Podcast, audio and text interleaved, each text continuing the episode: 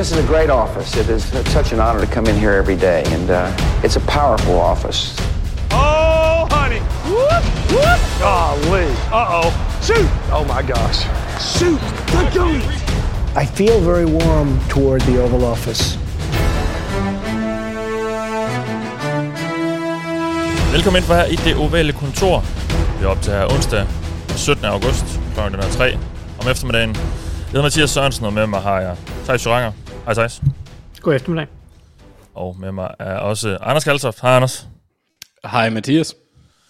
Og så er vi jo faktisk tilbage som en kvartet.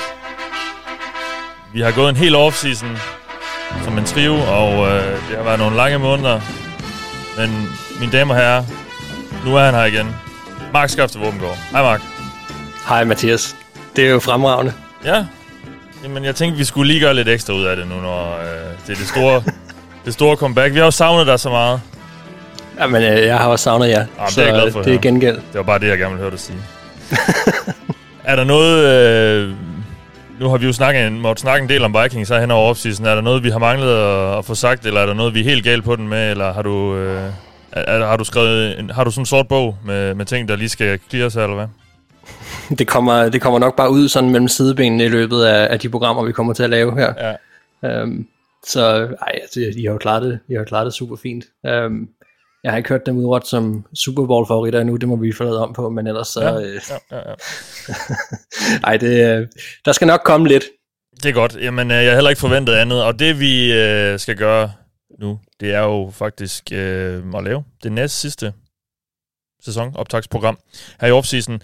Vi skal, øh, vi skal, vi skal se positivt på tingene i dag. Vi skal se, hvor godt alle holdene kan klare sig, hvis det nu går rigtig, rigtig godt. Altså, hvad er holdenes topniveau? Hvor er, hvad er deres best case scenario? Og det gør vi jo, fordi at vi i sidste uge øh, gjorde det med de omvendte fortegn, altså kigge på holdenes worst case scenario. Hvor galt kan det gå? Hvad er deres bundniveau? Og det vi jo gør med de her øvelser, det er at sætte nogle rammer for, hvor vi tror, de har holdt kan i 2022-sæsonen.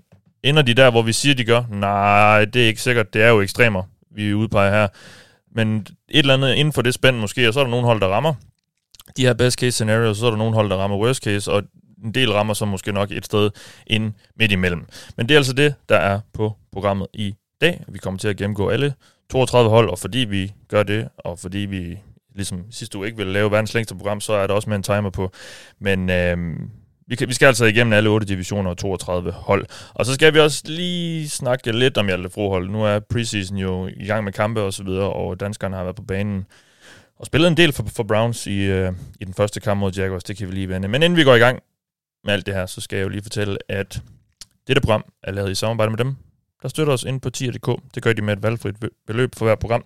Vi laver, og det er altså med til at gøre, at vi kan, øh, vi kan lave de her programmer og producere dem i den kvalitet, vi gør. Så tusind tak til jer, der støtter os ind på tier.dk, og øh, sidder du og leder efter adressen, så kan jeg lige stave den for dig her, 10er.dk, e så kan du, hvis du ikke allerede gør det, gå ind og øh, støtte os, som sagt, så vi kan øh, blive ved med det her. Det er ikke helt gratis at lave podcast, øh, så vi, med jeres hjælp kan vi, få, kan vi få de udgifter dækket, der er til det. Og så har vi også en partner her i offseason, det er Danmarks nye NFL merch shop Fanzone. Og øh, der kan du også finde NFL merchandise for alle 32 hold, så uanset hvem du holder med.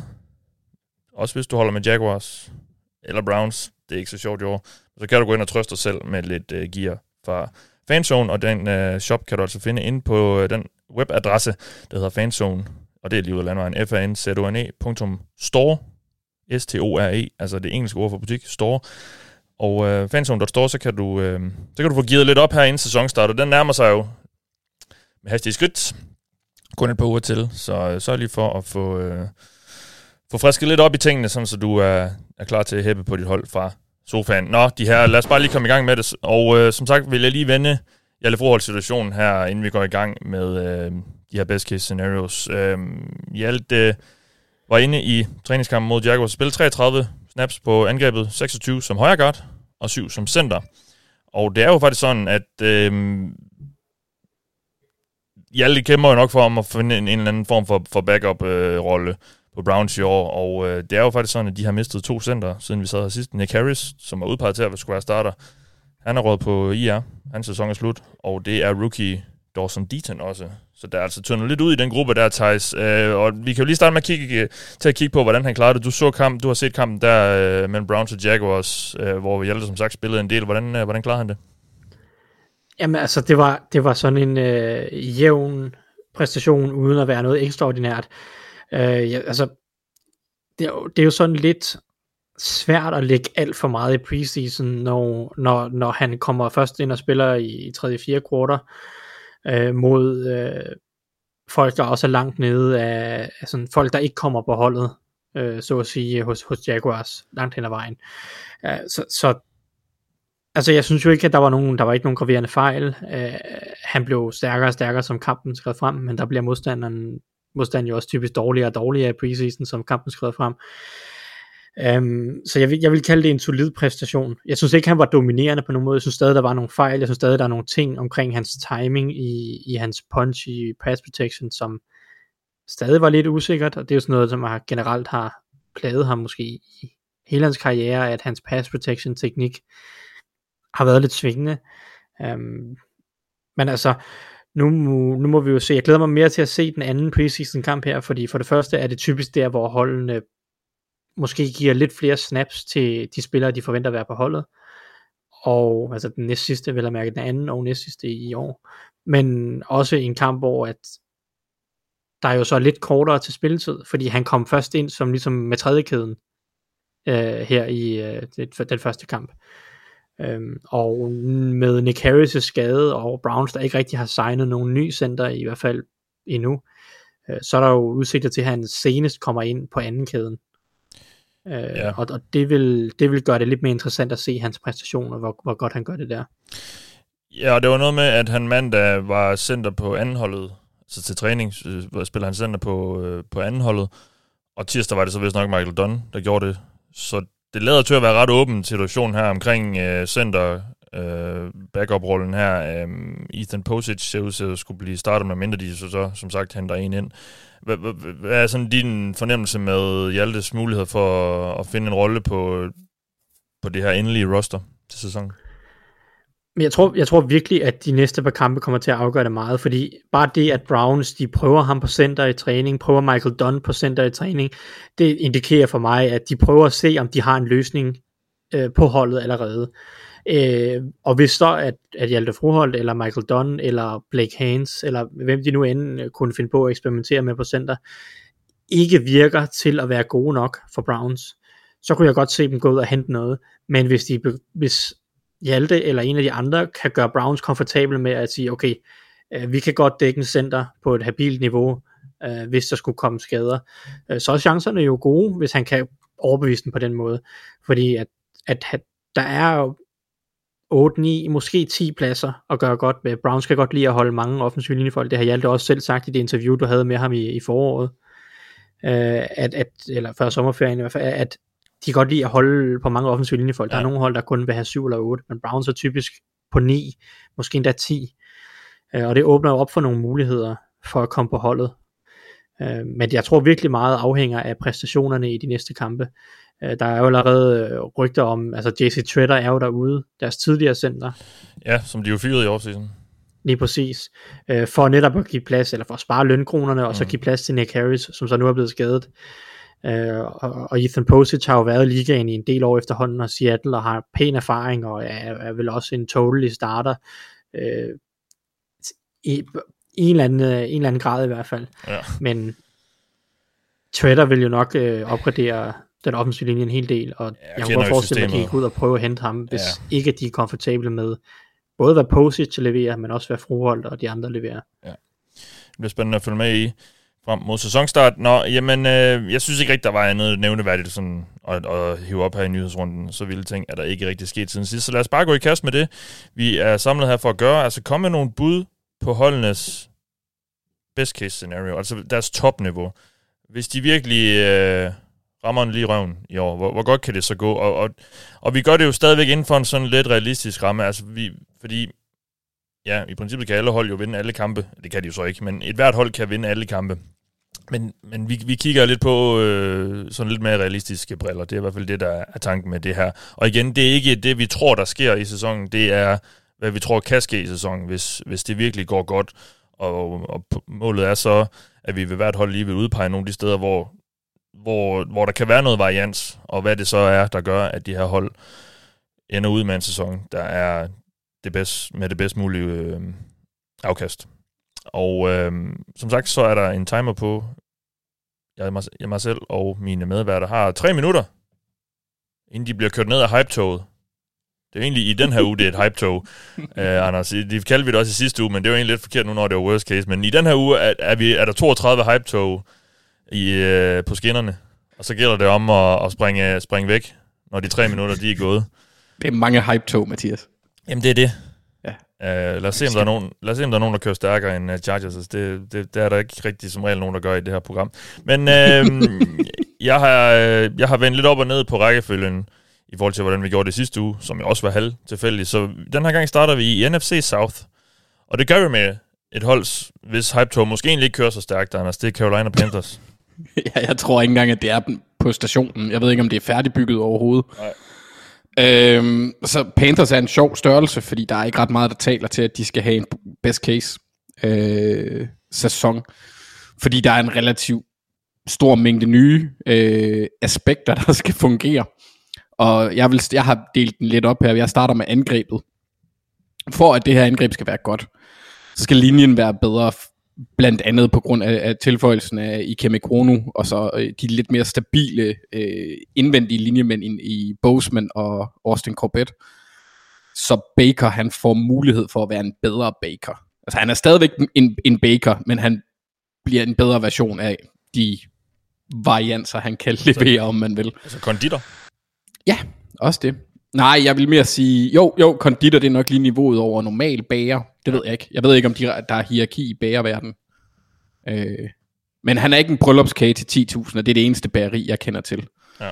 Så, øh, så det, det er ikke der, han er. Nej. Men han bliver, han bliver en, øh, en tålelig starter, måske lidt over gennemsnittet i det her scenarie. Og så er øh, Christian McCaffrey tilbage og spiller størstedelen af kampene i, i best case. Han er en god sikkerhedsventil for Baker samtidig også. Og så skal de også justere og prøve at håndtere hans, hans hvad hedder det, arbejdsbyrde lidt bedre. Det formår de i den her side, hvor det går godt. og så har de jo playmakers på ydersiden, der er ret spændende. Og, og de præsterer jo i best case, og Baker han formår at få bolden til dem i en, i en god del af kampene. Men det skal også samtidig, samtidig, fordi niveauet her, jeg forventer ikke, at det bliver sådan voldsomt højt scorende angreb, for at være helt ærlig. Ben McAdoo er der. Det, det er altså, der, der er meget, der skal gå op i en højere enhed, fordi det er en trist situation. Forsvaret skal sætte, så sætte sammen med angrebet, og det skal fortsætte med at udvikle sig og gerne blive ret godt. Det gør det i et best case. Horn er fri fra sin skade tilbage øh, i fuld form, og fortsætter de lovende takter, han havde sidste år, og så bliver deres secondary sådan generelt god godt, hvis jeg skal gå helt fuld lykkefuld, fordi Dante Jackson, han har en sæson, hvor han sats fører til øh, gode spil, og ikke bare bliver brændt dybt. Og så, øh, og så får de også få noget ud af CJ Henderson, som stadigvæk har noget potentiale. Og så sammen med Chin kan de tre udgøre en udmærket secondary. Og så øh, til sidst, så formår Matt Rule at lukke lugten fra hans brændende bagdel ude og træne kompetent. Altså, han bliver ikke desperat i samme grad, som jeg godt kunne forvente, han bliver. Mm. Men i syvende og sidst er det ikke godt nok. Så jeg siger, åh, jeg har været sød, Mathias. Jeg siger 10 og 7. 10 og 7? I absolut best case. Holy jeg kiggede på deres schedule. De har rigtig mange kampe, hvor de, hvor de selv hvis det ikke er best case, hvor det er 50-50. Ja. Og i en best case, der vinder de de 50-50 kampe, og en enkelt, hvor de ikke burde. Okay. Hold da skal lige sådan til at tænke over, øh, hvor jeg har lagt mit niveau. Det er måske lidt... Ja. Okay, 10 sejre simpelthen. I Ej, jeg, start, jeg startede egentlig med 9, men så kiggede jeg på deres schedule. Ja.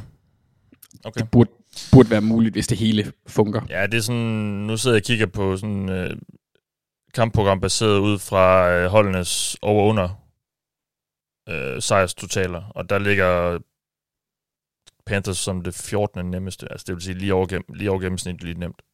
Hmm. Ja, okay. Men de, der, der var bare en del kampe mod Lions, og ikke Lions. Jo, en, en enkelt kamp mod Lions, tror jeg. Så Falcons er ikke så gode. Saints ved jeg ikke, hvad er. De møder ja. også Jets og nogle andre.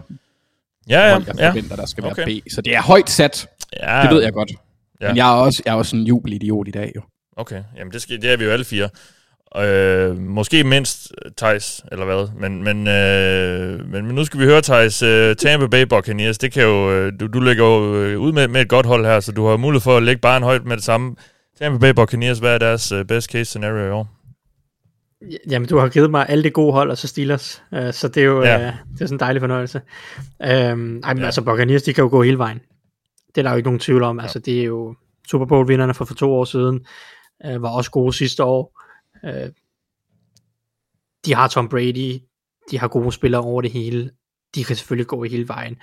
Øh, det, der lykkes for Buccaneers, hvis de skal lykkes med at gå hele vejen, det er jo, at tabet af Bruce Arians for det første ikke bliver øh, særlig mærkbart. Det vil sige, at øh, Byron Leftwich, han øh, kan bære angrebet, føre det videre, holde det på det samme høje niveau, og Todd Bowles kan komme ind og sådan, holde styr på truppen på samme niveau, som Bruce Arians kunne. Det er jo første kriterie for dem. Øh, det er jo et, en, en stor omvæltning, selvom at man, hvad hedder det, at Todd Bowles jo kender holdet. Øh, så er det alligevel trods alt noget andet. Derudover så skal man virkelig øh, lykkes med at finde nogle nye løsninger inde på den indvendige offensive, ja, indvendige del af den offensive linje, fordi Ja. det er tre nye folk, du har derinde. Øh, Ryan Jensen jo skadet her i preseason, deres dygtige center.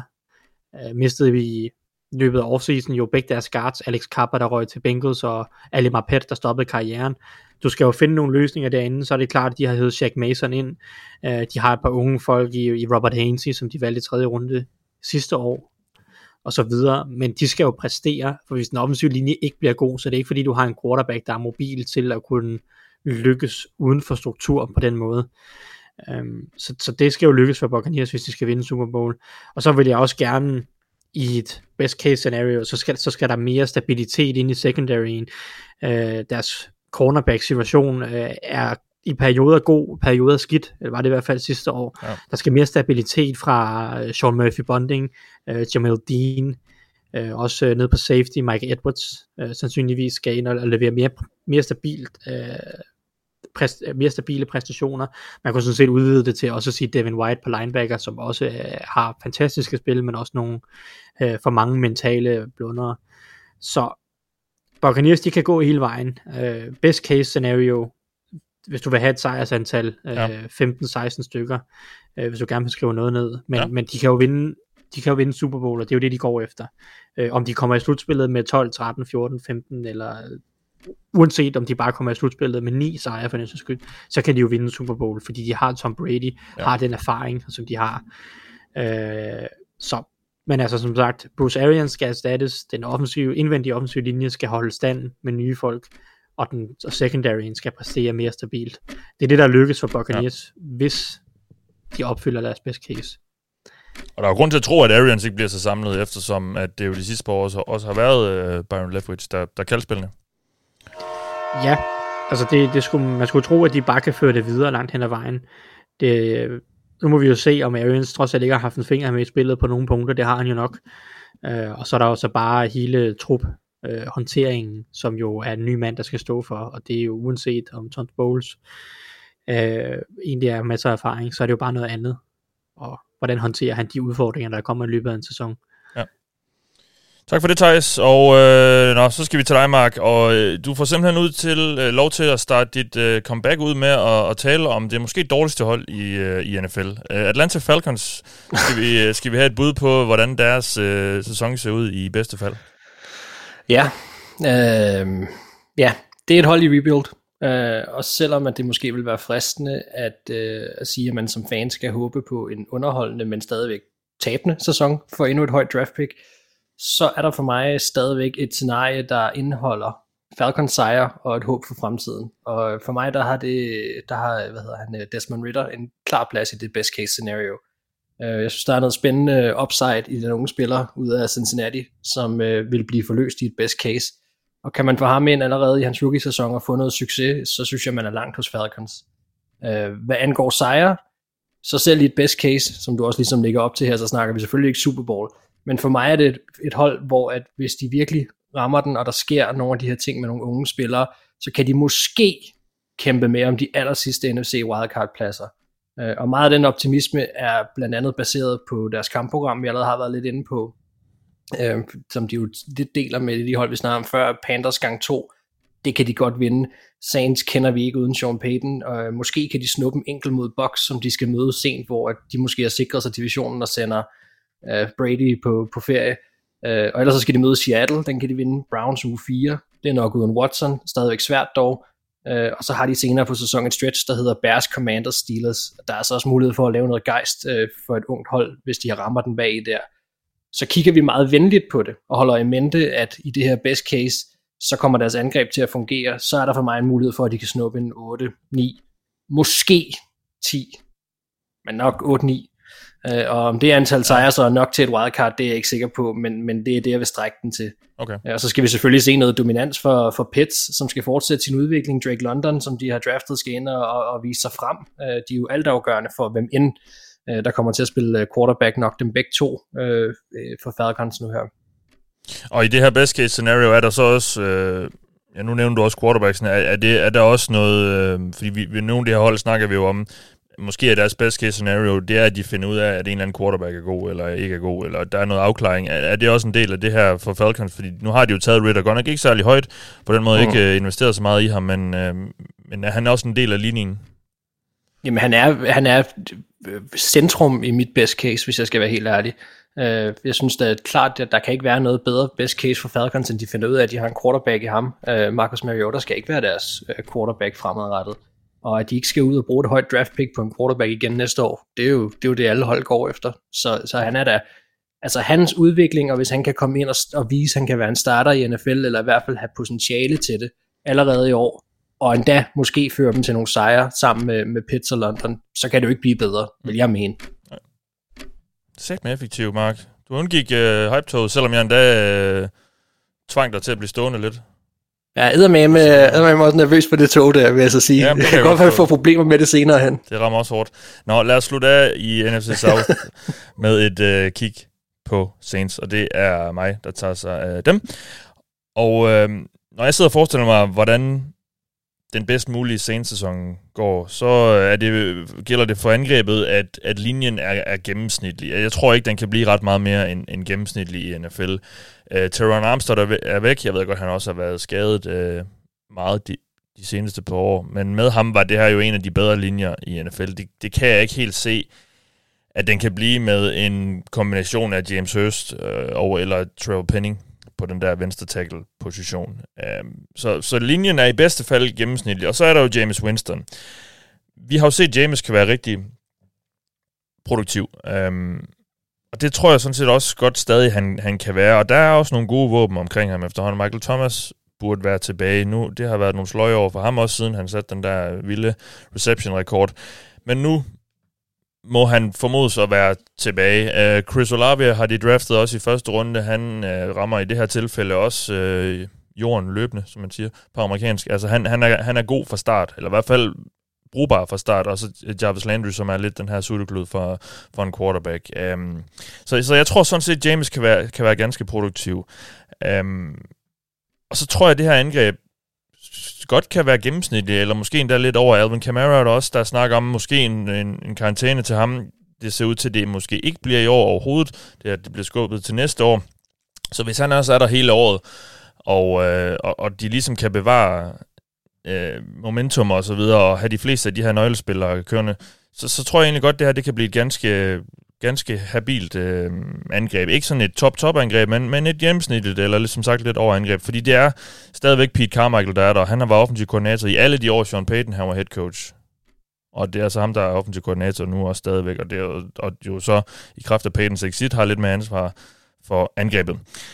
Øh, på forsvaret, det har været en af de absolut bedste i NFL de seneste par år, og det, det er den i det her tilfælde også stadig. Der er gode spillere i, øh, i alle geled, og, øh, og måske er i best case scenario, så er, viser Markus Davenport, hvorfor at han skulle øh, tage sin første runde for et par år siden. Han var rigtig rå, da han blev draftet. Nu er han måske ved at blive lidt finpudset. Cameron Jordan er på den anden edge. David Onyemata er inde midt i. Det, er en ganske, det kan blive en ganske fin øh, defensiv linje det her. Og de har gode linebacker, Marion Davis og Pete Werner.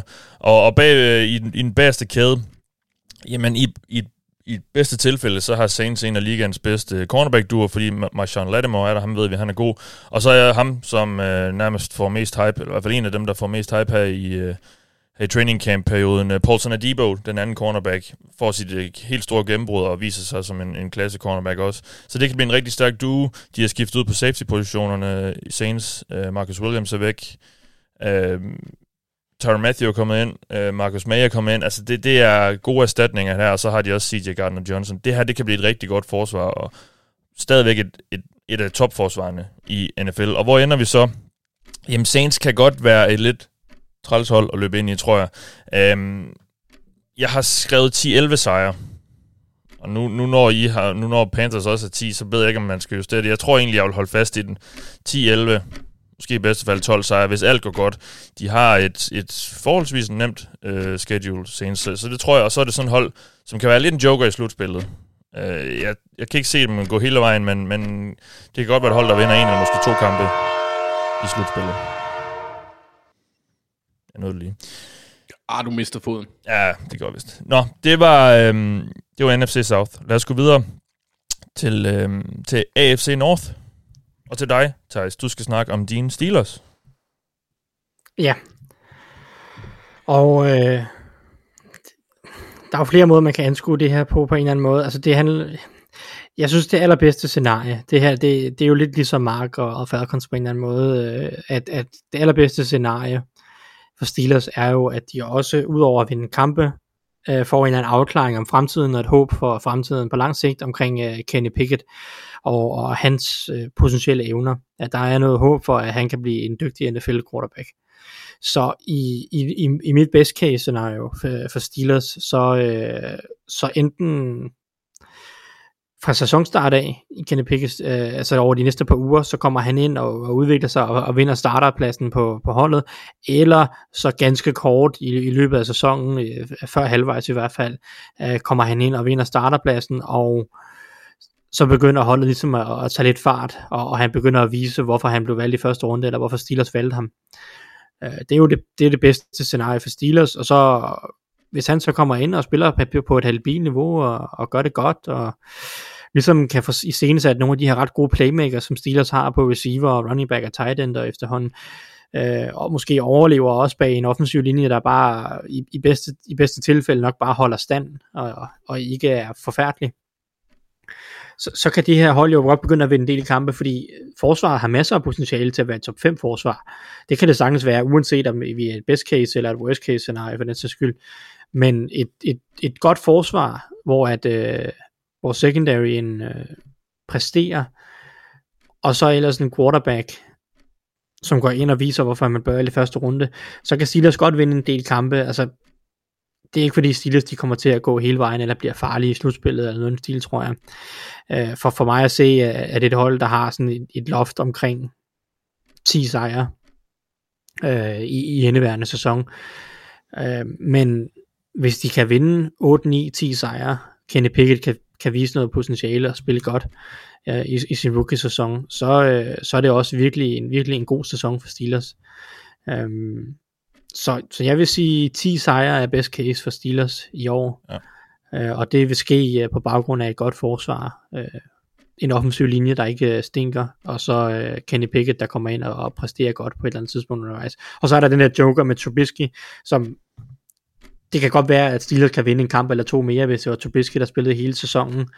Øh, men sådan det overordnede niveau øh, er måske ikke, ikke ret meget højere hos Trubisky, sådan set over en hel sæson. Og så vil det være et bedre scenarie, at, at Pickett kommer ind og får noget erfaring og får noget selvtillid, øh, end hvis Trubisky spiller hele sæsonen. Og ja, George Pickens, er han en uh, all-pro receiver i det her best case scenario også? Ja, jamen det er han. Absolut.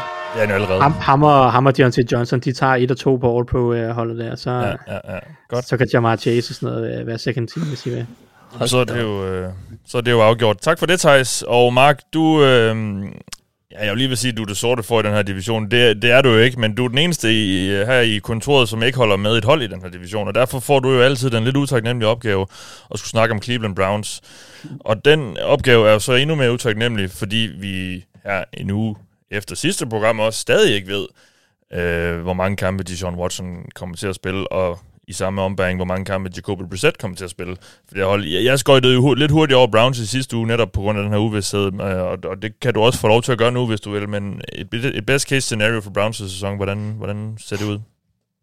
Ja, altså jeg vil lige starte med at sige, at jeg har faktisk uh, tidligere lært at, at nyde at tale om Browns uh, med den position, som, som du også nævner, jeg har været sat i. Det, det har faktisk været meget skægt. Nu kan jeg så fortælle, at i den her sæson, der er der ikke noget, jeg mindre vil.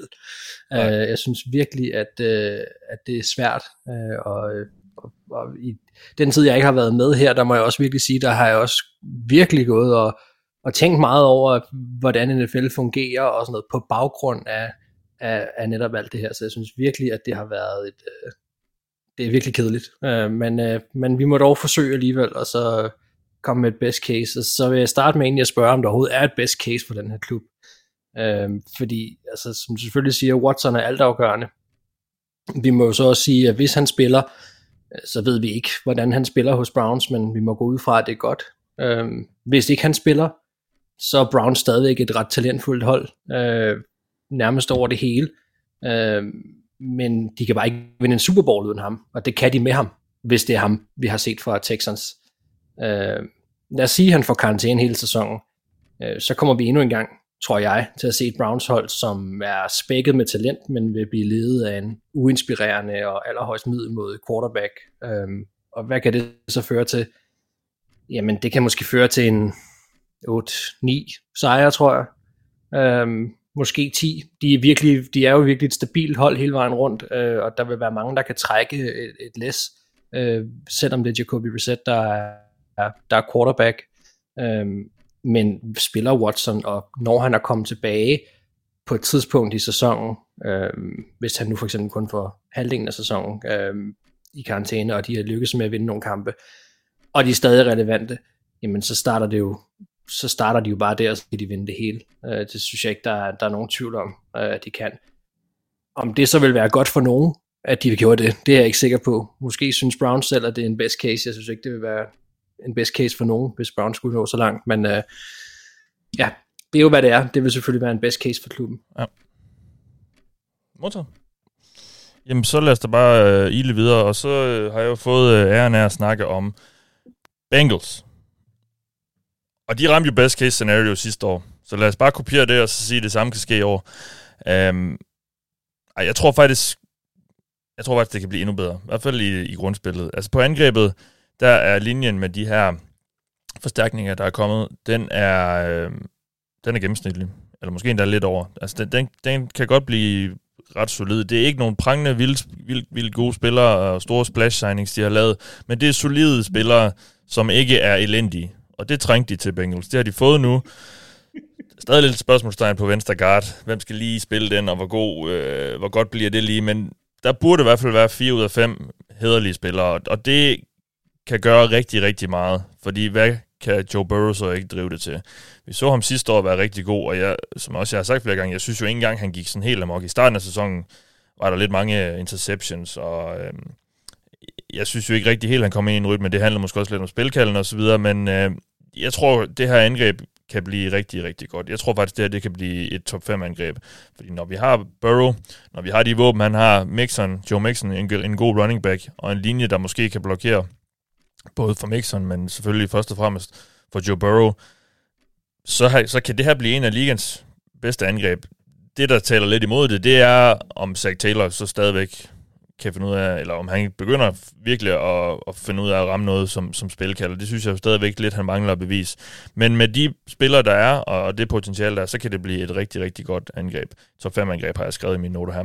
På forsvaret, der tror jeg, vi så nogenlunde øhm, best case scenario sidste år. Altså det var et forsvar, der var ret effektivt. Um, de nye signings slog virkelig til. Trey Hendrickson jo først og fremmest Øh, vist sig frem som, som en rigtig god signing på, øh, på Edge. Um, jeg har sagt det flere gange, jeg synes, dybden skræmmer mig lidt. Jeg tror ikke, selv i bedste tilfælde, at forsvaret kan blive ret meget mere end måske sådan noget top 10, 11, 12, 13 stykker. Altså, det, det, vil aldrig, det her det kan ikke blive et topforsvar. Der synes jeg simpelthen ikke, der er nok gode spillere. Men det kan blive et rigtig solidt forsvar igen. Et, et forsvar, der, der, øhm, der ikke opgiver så mange store spillere, som og som, som gør lidt det, de skal. Øh, og det kommer man også langt med i NFL. Så hvis vi skal prøve at binde det sammen, når jeg kigger på det kampprogram, de har, det er forholdsvis svært, Bengals kampprogram. Øh, men de har jo, øh, de, de, de har potentiale til faktisk, jeg vil næsten sige, at de går ind til næsten alle kampe, man kan vinde. Kommer de til det? Nej, det gør de selvfølgelig ikke. Jeg tror, i bedste tilfælde, jeg har skrevet 12-13 sejre. Fordi der er også, der er Bills og der er Chiefs, så der, der, der er en del gode hold i, den, i det her kampprogram.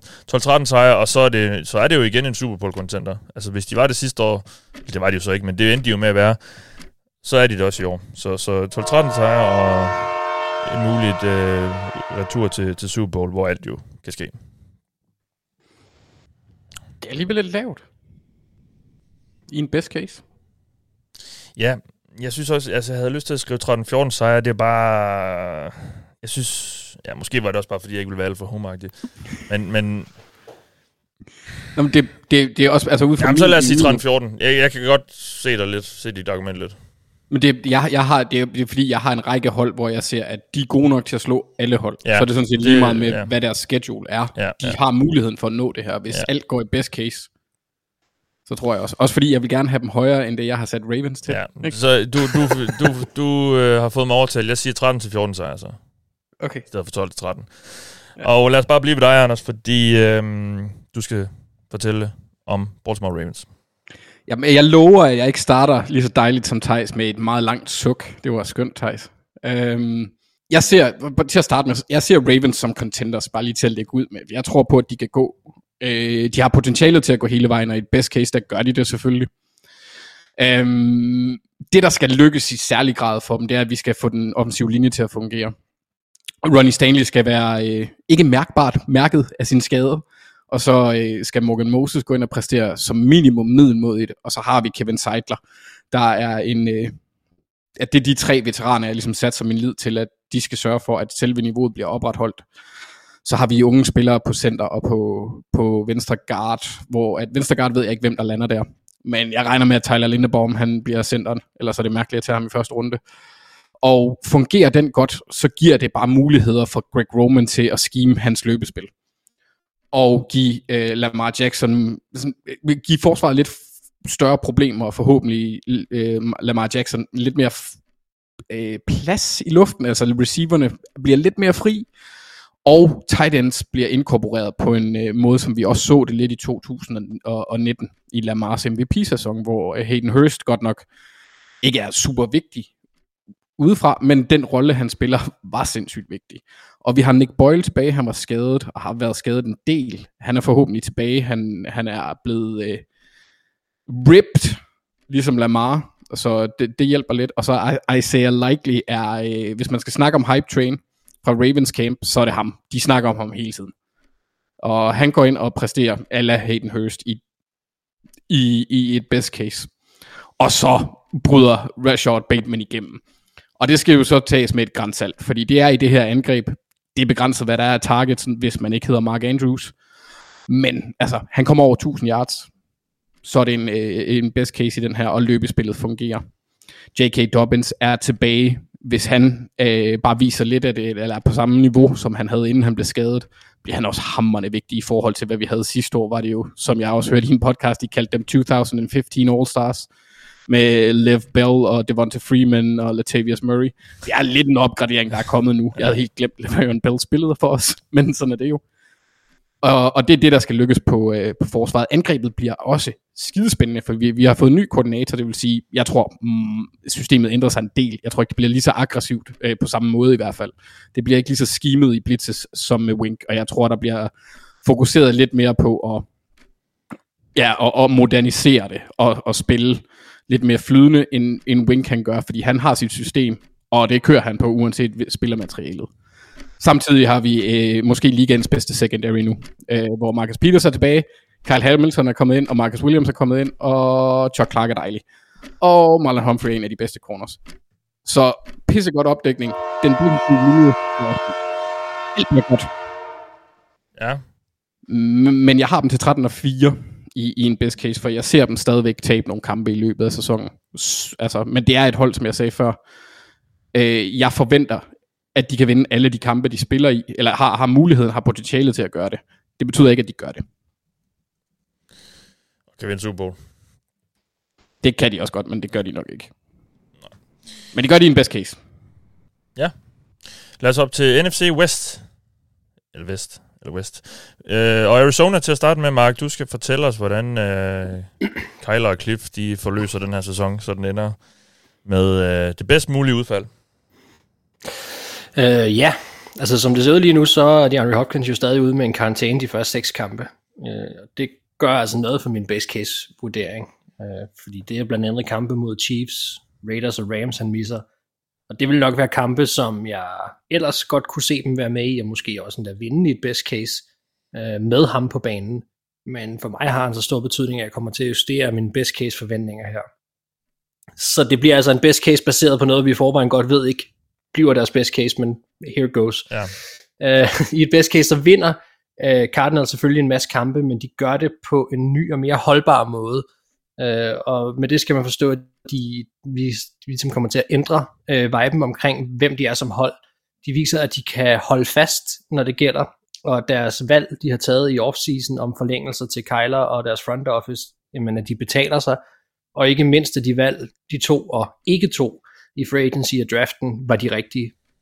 Og lad os lige blive ved deres wide receivers her, fordi deres store sats, som jeg vil sige det var med Hollywood Brown, det skal betale sig for u øh, De valgte at gå den vej, i stedet for at fylde nogle af de mange andre huller, de har blandt andet på forsvaret.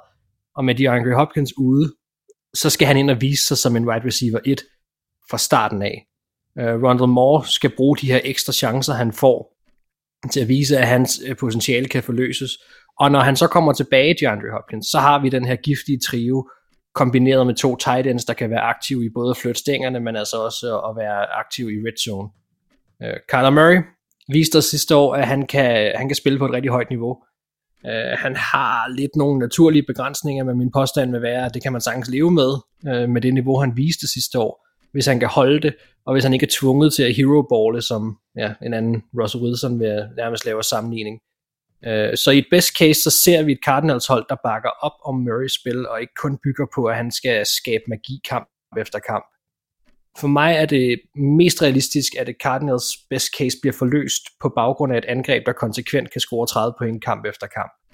Og til deres sejr, øh, og til de sejre, der vil tilføje efter min mening, øh, så vil det også være en del af et best case for Cardinals, at hvis de vinder de her plus 11 kampe, at de ikke vinder de der 7-8 i streg, og så begynder at tabe, men at de rent faktisk får spredt det mere ud. At de vinder deres kampe, de afgørende sejre, også sent på sæsonen, hvor det bliver svært, hvor Kingsbury kan vise, at han kan coache de svære og nødvendige sejre, hvor Kyler også kan vise, at han holder niveau over en hel sæson. Altså, man kan sige på en anden måde, at de bliver mere holdbare øh, i løbet af sæsonen. Ja. Det er for mig et best case for Cardinals. Det er altså ikke, det bliver nemt, men hvis de rigtige brækker falder på plads, og sol og måne og stjerner står i deres retning, øh, så tror jeg på, at deres angreb, hvis de rammer den lige bag, faktisk kan trække dem ret langt. Jeg har ikke meget pænt at sige om deres forsvar til sådan Så hvor mange sejre er det? Jamen lad os sige øh, 11. De har sådan lidt over middels svært kampprogram. 11? Ja. Ja. Okay. Ja. Spændende. Nogen vil måske sige, at loftet er lidt større, når man har en som, som Murray, Kyler Murray, der, der, der potentielt kan gå amok. Ja. I hvert fald i de weekender, hvor der ikke er dobbelt XP i Call of Duty. Um, Også det, ja. ja. um, men uh, det, det kan godt være, det, uh, det kan godt være, vi, ja. vi, det, det er godt, at vi ikke sætter forventningerne for højt for, for Cardinals-fansene. Altså, de, er også, de er også blevet meget skuffet de sidste par år, hvor de, de startede så godt og, og endte uh, halvskidt. Ja, altså for mig er der nogle fuldstændig naturlige stopklodser. Den ene hedder Cliff, og han er blevet forlænget. Og det andet hedder deres forsvar, som jeg ikke har meget tiltro til, øh, hvis det er, at de skal op og, og vinde mere end 11, måske 12 kampe. Øh, jeg tror ja. virkelig, at deres angreb, hvis de, som jeg siger, rammer den bag, kan blive super sjovt og godt. Øh, men jeg har bare ikke set noget, der skulle pege på, at det skulle blive meget anderledes i år. Det vil det ja. så skulle blive en best case. Ja, øh, ja. Men, øh, men hvis vi skal holde det lidt realistisk også, så kan jeg bare ikke rigtig se det højere. Nej, okay. De der 10 sejre til Panthers, de, de ser mere og mere skøre ud. Mm-hmm. Ja. Men, Ja, så, øh, lægge, så kan du lægge en mere på Cardinals, hvis det er, men det bliver, det bliver 11-12, ja. okay, 11-12 skriver vi så i... Det er alligevel det spænd, jeg har ligget imellem. Ja, så. okay, fair nok. Nå, men vi går videre til San Francisco 49ers. Og dem skal jeg snakke lidt om. Og øh, på angrebet, der øh, handler det jo rigtig, rigtig meget om Trey Lance. Nu er han kørt i stilling til at tage over som, øh, som quarterback. Og i et best case scenario, så har jeg skrevet, at han ligner en NFL quarterback. Og hvad mener jeg så med det? Jamen det er, altså han var så rå, da han blev draftet, og, og det, så, det var også øh, rimelig råt, det vi så fra ham sidste år. Nu er han blevet øh, ældet lidt på plads. Nu er han øh, blevet finpudset. Kyle Shanahan, han har, han har justeret ham til og, øh, og fået ham helt op i gear. Så, så Lance, han ligner en NFL quarterback i et best case scenario. Og, og, og med ham i, i det billede der, så er det en quarterback, som øh, er en rigtig, rigtig spændende en af slagsen. Det er en quarterback, som både kan levere store spil med armen og med benene. Og hvis han rammer det niveau, altså han er, så, så kan han måske godt være sådan jeg, jeg, på kanten til at være en top 10, 11, 12, 13 øh, quarterback, tror jeg. Jeg, jeg, tror, jeg, jeg, jeg tør stadigvæk ikke lige helt have, have, have større forventninger til ham her i hans første år som starter. Men det, kan, det her det kan blive et, et rigtig sjovt angreb, fordi der er, øh, der er gode våben i Brandon Ayuk, som får en masse hype også. Og så er der jo Debo, som jeg alle sammen kender, og George Kittle. Altså, der er gode spillere omkring Trey Lance. I hvert fald, som han kan enten give bolden til, eller kaste den til. Så er der linjen. Jeg, jeg, jeg, øhm, jeg er lidt halvnervøs. Især for selvfølgelig for den eneste del af linjen. Jeg synes ikke, vi kan tillade os at forvente ret meget mere, end at den er gennemsnitlig i et best case scenario. Der er selvfølgelig Trent Williams, han er, han er vanvittig, men han kan bare ikke løfte det hele selv. Og Mike McGlinchey er også en fin nok højre tackle, men der er en masse spørgsmålstegn inde i midten. Laken Tomlinson er væk, Alex Mack er væk som center. Jeg tror bare ikke, vi kan forvente, at den er lige så skarp, den linje. Så i bedste tilfælde, der er den gennemsnitlig. Og så, men så er det jo stadigvæk et angreb, som er rigtig træls at rende ind i som forsvar.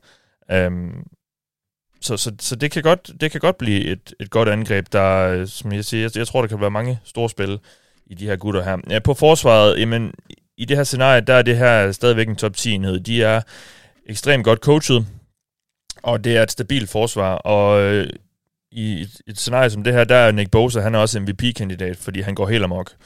Uh, fordi det har han potentiale til, og linjen er, han har gode spillere omkring sig på linjen, og han kan virkelig, virkelig få en, en meget, meget stor sæson, tror jeg, hvis, hvis alt går godt. Som alt det en mente, 49ers, hvordan ser deres sæson så ud i bedste tilfælde? Jamen, det er et hold, som jeg tror kan vinde 10-11. Ej, jeg har skrevet 11-12 sejre. Um, og det er et hold, man ikke rigtig gider møde i slutspillet. Jeg tør ikke rigtig gætte på, hvor langt de kan nå, for jeg synes, der er stadigvæk så spå... Det, det kan godt være et hold, der går hele vejen i Super Bowl, måske. Men øh, det tør jeg ikke lige spørge med nu, men, men 11-12 sejre, det, det skal du jo spore om. Det er jo, øh, det er jo derfor, du er... Det er jo, det er jo dit job, Mathias. Du skal spore om, hvor langt de kan gå. max NFC-finale. Nå. Ja, Ja. så alligevel NFC er sgu ikke så, så spændende alligevel. De var i NFC-finalen uh, sidste år. Ja, det, ja, ja. Men det var ikke med Trey Lance som quarterback. Nej, nej. Men har Lance øh, mere potentiale eller mindre potentiale end Garoppolo? Jamen, det har han da selvfølgelig. Okay, så lad, nu, ja, så lad os sige 12 12-13 sejre, hvis det virkelig går godt. Og så en uh, Super Bowl-deltagelse. Nu bliver jeg presset igen. Ja, ja, ja. Jeg kan ikke lide det. Nej. Folk er, folk er lidt fedtet her. Ja, det det er vi måske nok. Det er vi måske nok. 12-13 sejre, siger vi, i best case, og så uh, Super Bowl-deltagelse. Altså, det kunne også være, fordi Thijs, alle de, øh, de fede hold at snakke om, ikke? Jamen, jeg, jeg var meget spændt. øh, Jeg har været spændt på øh, både, hvad der blev sagt om uh, Bengals og Ravens og 49ers, fordi altså, dem, dem havde jeg også bare smækket ind i Super Bowl som best case. Altså, men, uh, Mm. Ja. folk de tøver lidt. Uh, det er også fordi- den, der var mest modig med Ravens. Altså. Ja, men jeg, synes også, jeg tror også, det er fordi, at vi de sidste år, der har vi bare øh, sagt om 12 hold, at de kan vinde Super Bowl, og det er der måske Men- også 12 men hold, er der det kan. Ja, Men- er der ikke men- også det ofte? Jo, Altså. men det har vi også bare lidt for skudt i skoene. Altså, jeg ved ikke, jeg tror måske, jeg bare, jeg tror, jeg er gået lidt mere forsigtigt til værks den her Ja, gang. altså jeg vil jo sige, at nu har jeg siddet, jeg sidder jo inde på Google og laver de der positionskarakterarrangeringer Ja, og så videre. ja. Øh, og, og for mig er det, eller for mig og Dennis, vi har lavet de der tal, altså det- det er det tætteste topfelt, der har været nogensinde i de øh, fem år, vi har lavet det. Altså, Ja. der, det er jo ret, godt. der, altså, der har næsten altid været øh, et par favoritter og sådan et felt i toppen på syv eller otte hold. Altså det felt er, er større i år. Øh, end det ja. har været de andre år, synes jeg. Jeg synes, det, jeg synes, det er bredere i toppen. Ja. Jeg synes lige præcis, for Niners er en rigtig svær evaluering, fordi det er et kæmpe stort spørgsmålstegn med, med Trey Lance. Um, ja, og derfor er der så også langt fra deres worst case ja, til deres best case. Ja, ikke? det er der jo. Ja. ja. Worst case på dem havde vi seks sejre cirka. Uh, så, Fire. Uh, jeg har skrevet seks i arket. Nå, så uh, ændrer det. Hvad? Er det rigtigt? Så de, så de der 49ers fans, der har været efter mig, brokker over, brokkes over, jeg har sagt seks sejre i et worst case. Ej! Jamen, de, er jo, de, er jo, de er jo efter os, uanset hvad vi siger, så det er jo lige meget. Nå, øh, lad os skynde os videre øh, til Seahawks, Anders. Men de kommer ikke efter mig, fordi jeg er åbenbart, øh, jeg har jubelidiot-hatten på til de dårlige hold. Oh. Af en eller anden grund. Øh, og det, det er bare, hvis alt flasker sig for Seahawks, så bliver det, det ikke. Nej, det ved jeg også godt. Men det gør det i et best case, Mark. Øh, så får de et forsvar, der faktisk er relativt habilt. Det er godt trænet. De har mulighed for at have god dybde på den defensive linje. Deres øh, secondary, vil jeg sige, er et stort spørgsmålstegn. Men i en best case, der får de produktion fra femte runde valget, Tariq Woolen, og så, øh, og så Sidney Jones viser, at han er kommet øh, øh, øh lidt over sin skade, øh, som han fik, inden han kom ind i ligaen det er iffy secondary. Det er sådan set mit store problem her, men den defensive linje kan faktisk blive rigtig, rigtig fin. De har ikke nogen topstjerner, men de har relativt meget dybde. Og så tror jeg også, at uh, Uchenna Nwosu og uh, Boye Maffe kan blive en god sådan pass rush duo, sådan en fin pass rush duo. Det kræver så selvfølgelig en del, fordi Boye Maffe er rookie. Um, og, men, men det er egentlig en, en, en, en genganger for Seahawks i år, det er, at rookies er ret vigtige, og det er de også på angrebet, fordi Charles Cross, der, der er som de to i top 10, der er venstre tackle, han skal være rigtig god. Han har, han har vist god takler indtil videre, men det er jo preseason, så mm, lad os vente. Men hvis han er god, hvis Lu, uh, Abraham Lucas han kan gå ind og være god, så kan de også få et angreb, der kan køre det, som Pete Carroll rigtig gerne vil. Det er at løbe og så spille sikkert kunne jeg uh, lige her. Uh, det er svært for mig at se dem køre løb og kaste dybt alt for meget, fordi jeg går ud fra, det er Gino, der starter de fleste kampe, og hans arm er ikke øh, helt voldsom. Det kan godt lade sig gøre, men altså, med en, en offensiv linje, der som minimum er middelmåde i i best case, gode running backs i Rashard Penny og Kenneth Walker, så kan det jo godt blive et lige sådan i 20'erne, sådan 21 i effektivitet for eksempel på angrebet eller sådan noget, så kan det jo godt blive et middelmodigt angreb. Og hvis det hele bliver middelmodigt, og forsvaret så også bliver sådan nogenlunde effektivt, så har jeg sagt 10 og 7. Og jeg havde det lidt dårligt med det, inden, vi, inden, inden jeg skulle til at snakke med dem. Men det er også, jeg har, jeg har enormt svært ved at se, Pete Carroll er jo stadigvæk en god træner, men ej, jeg ender sgu nok på 9 og 8. 9? Altså, Okay. Ja, 9 og 8. Okay. Men altså, jeg kunne godt se dem få en wildcard-plads i NFC, hvis alt flasker sig, fordi det er en sværere konference. Men så skal alt også flaske sig. Ja, okay. Jeg tror, jeg har sagt 6-7 sejre, hvis det var mig, der skulle snakke om dem. Men øh, ja, det er godt, det, så ikke er det. jeg sagde, jeg, jeg var jubelidiot ved de ja. dårlige hold i år. Jeg er åbenbart lidt det modsatte. Nå, øh, lad os høre om et hold, jeg tænker godt kan vinde Super Bowl, Thijs. Det er dig, der skal fortælle os om, øh, om Rams. Ja, jeg har fået endnu et svært hold at sige her, men altså Rams, de har jo øh, for ganske nyligt bevist, at man godt kan vinde Super Bowl. Ja. Og, og det er jo stadig mange af de samme brækker. har de bevist, at man godt kan vinde Super Bowl? At de godt kunne vinde Super Bowl. Nå, okay, okay, okay. Ej, det kan godt være, jeg sagde forkert. Men, uh, de har bevist, at et hold godt kan vinde Super Bowl. Ja. Jeg var i tvivl, inden Rams vandt. Men... Ligesom alle de andre, øh, nogle af 50 før det, ja. har bevist, at et hold godt kan vinde Super Bowl. Nej, men altså, det, det, er ikke så, det er ikke så kompliceret med Rams. De vandt Super Bowl i februar. De kan selvfølgelig vinde Super Bowl igen i år. Det er stadig mange af de samme brækker. Det er stadig McVay, det er stadig Stafford, det er stadig Jalen Ramsey, Aaron Donald og alle de her stjerner, de løber rundt med Cooper Cup, der blev MVP og hvad ved jeg. Uh, selvfølgelig kan de gå hele vejen. De kan vinde 14-15 kampe, øh, øh, uden at man vil blinke øh, med øjnene. Øh, men igen, ligesom Buccaneers, så er det et hold, der har været der. Det er et hold, som uanset om de kommer i slutspillet, hvordan de kommer i slutspillet, så kan de gå hele vejen i slutspillet. Øh, hvis Rams skal gentage det, de lavede sidste år, så er der to ting, som jeg har sådan slået ned på og sige, det er det, der skal lykkes for dem i år, hvis de skal have nogen som helst, noget, noget som helst håb om at, at, at gentage uh, sejren. Og det er den offensive linje, uh, skal absorbere tabet af Andrew Whitworth og Austin Corbett. Uh, muligvis deres to bedste offensive linjefolk sidste år. Uh, Joe, Joseph Noteboom skal jo ind og tage over på venstre tackle. Uh, erfaren uh, herre, der bør være hederlig, men uanset hvad, er det jo et, et niveautab, og det er der jo nogle af de andre, der måske der skal absorbere, ikke? Øh, på guard skal de finde ud af, hvordan de uh, erstatter Corbett. Øh, David Edwards spillede det meste sidste sæson, øh, var hederlig, men hvem skal spille den anden? Er det Coleman Shelton? Er det rookien Logan Bruss? Eller er det en, en helt tredje? Øh, det, det, det skal Rams jo finde ud af. De skal finde ud af, hvordan de får en stabil offensiv linje, øh, som kan beskytte Matthew Stafford, den der lidt øh, vakkelvogne albu, han åbenbart render rundt med. Øhm, men den anden ting, det er, at øh, de finder noget pass på forsvaret. De har mistet Von Miller. Øh, de betaler Leonard Floyd i dyre domme, men han skal også øh, leve op til det, hvis Rams skal have nogen forhåbninger om at komme i Super Bowl igen, fordi det er fint, de har Aaron Donald, men, men, men Greg Gaines og Ashawn Robinson leverer ikke meget indvendigt på den offensive linje det er jo Leonard Floyd, Justin Hollins, Terrell Lewis, something, der skal give noget pass rush øh, udvendigt. Og jeg synes ikke, det er en god gruppe, de render rundt med lige nu. Det, det, der, der skal Raheem Morris altså virkelig, virkelig spændende hjælpen og se, om de kan finde noget, eller så skal de ud og signe et eller andet i, i free agency. Jeg ved ikke engang, hvad der løber rundt, der er, er ledet stadigvæk. Men, øh, men, men det er de to ting, som Rams skal finde ud af, hvis de skal gentage succesen fra sidste år. Men øh, selvfølgelig kan det gå hele vejen. Ja, det er enig med dig Lad os så snakke lidt om øh, AFC East. Og øh, jeg lægger ud med at snakke om Patriots. Og øh, ja, på angrebet, der, øh, der ligger Mac Jones jo lidt på. Altså nu er det hans anden sæson. Han klarede det godt som rookie. Han er, han er blevet lidt bedre. Han øh, har fået mere erfaring selvfølgelig, og øh, begynder at kunne lægge lidt på som quarterback. At det gør, at han kan blive en lidt over gennemsnitlig quarterback. Vi havde ham som nummer 18 i vores power ranking i år.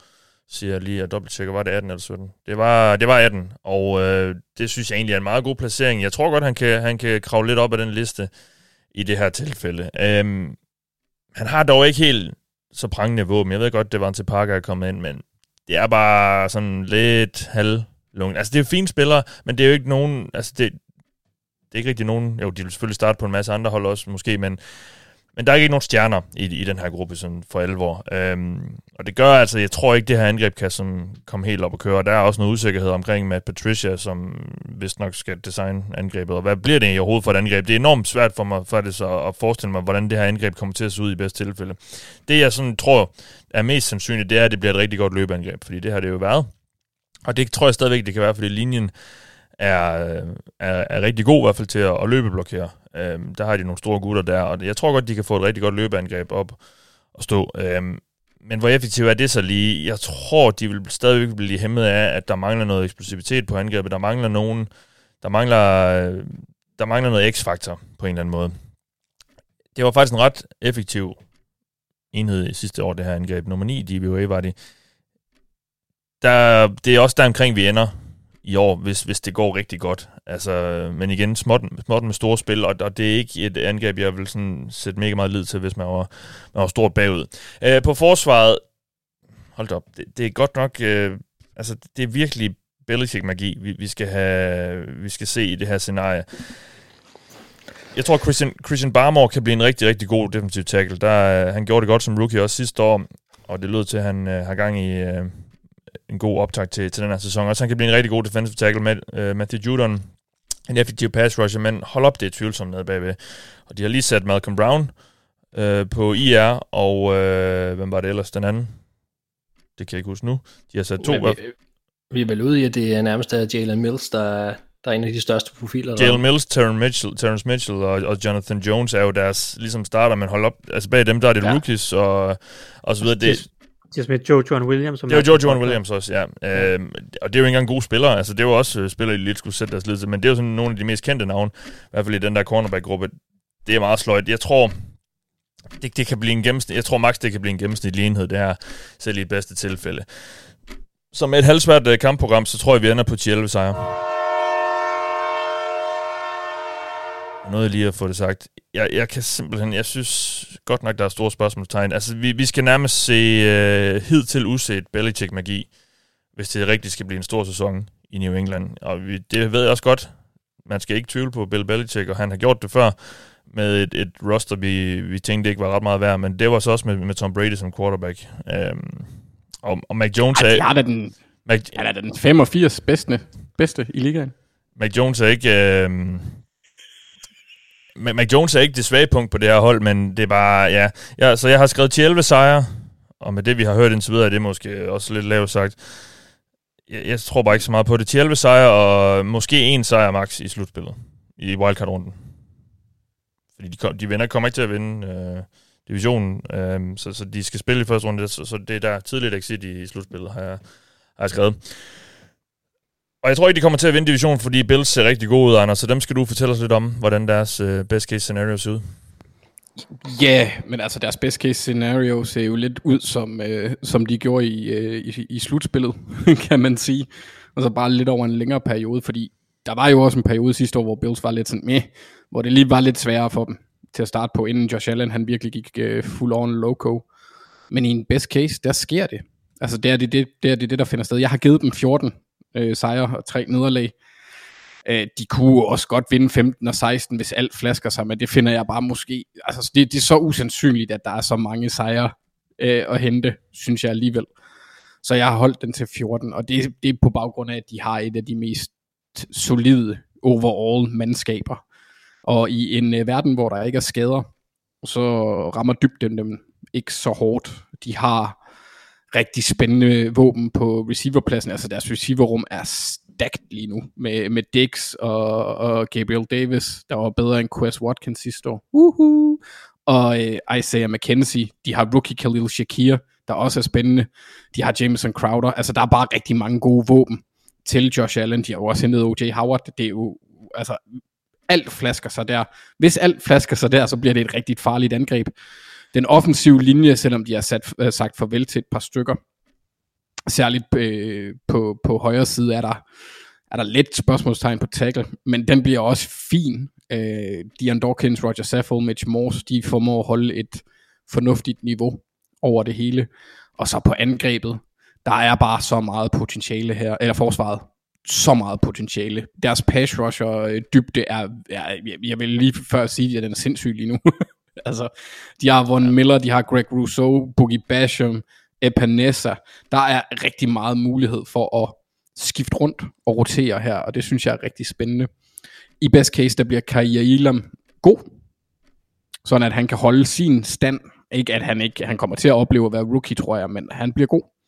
Og så har de også en rigtig stærk secondary, hvis han lykkes med øh, modsat øh, Tredavious White, der kommer tilbage og er ikke tager alt for lang tid til at finde hans ben igen. Men sker det, ja, så går de 14 og 3, og så skal vi jo også huske på, at de, øh, de kan virkelig vinde kampen om field position. For, ja, med point guard. Det kan godt være, at han ikke sparker super præcis, men han kan dele med godt nok sparke langt, og det kan, det, det kan altså godt gøre en del. Jeg har faktisk sagt, at jeg ikke vil kalde ham det, eftersom han ikke blev taget som den første punter. Matt Racer er det jo. Men, uh... Han er, han er øh, nummer to punt guard. Måske punt Jesus? Ja. Eller Moses. jeg vil sige, Moses han er måske nummer tre i, den, øh, guddommelige, i det guddommelige hierarki. Det er meget muligt. Øh, jeg går ud fra, at det er også et hold, der kan vinde Super Bowl, det her. Ja, selvfølgelig. Ja, ja, de ja, kan ja. gå hele vejen. Ja, ja. Godt. Tak for det. Det var heller ikke så kompliceret måske med Bills. Øh, lad os høre om, øh, om New York Jets, Mark. Ja, det synes jeg til godt kan være lidt mere kompliceret. Ja, det kunne um, være, at vi lige skulle snakke om den nyhedsrunde, for, fordi der er jo lidt med, med Zach Wilson. Han blev jo lidt skadet forleden. Ja. Og, og misser nok U1 i hvert fald. Mm. Ja, ja, allerede. Det, det, det er jo klart med til at komplicere sagerne også, men de er også ja. bare et hold lige nu, hvor at jeg har rigtig svært, hvor, rigtig svært ved at beslutte mig for, hvor jeg skal ende henne, specielt når vi snakker best case.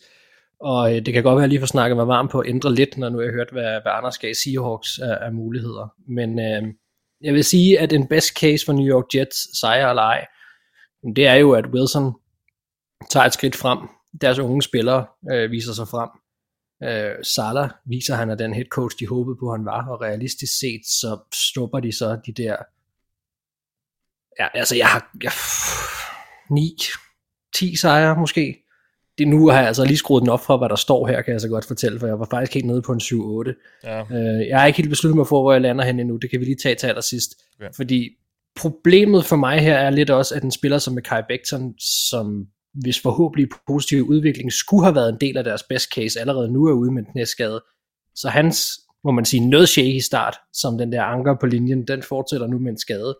Og som du så nævner, jamen Wilson han er allerede nu, og skal, skader skal opereres, og, og ser ud til at misse i hvert fald, som det ser ud nu, u 1. Spørgsmålet er, hvordan han er, når han kommer tilbage.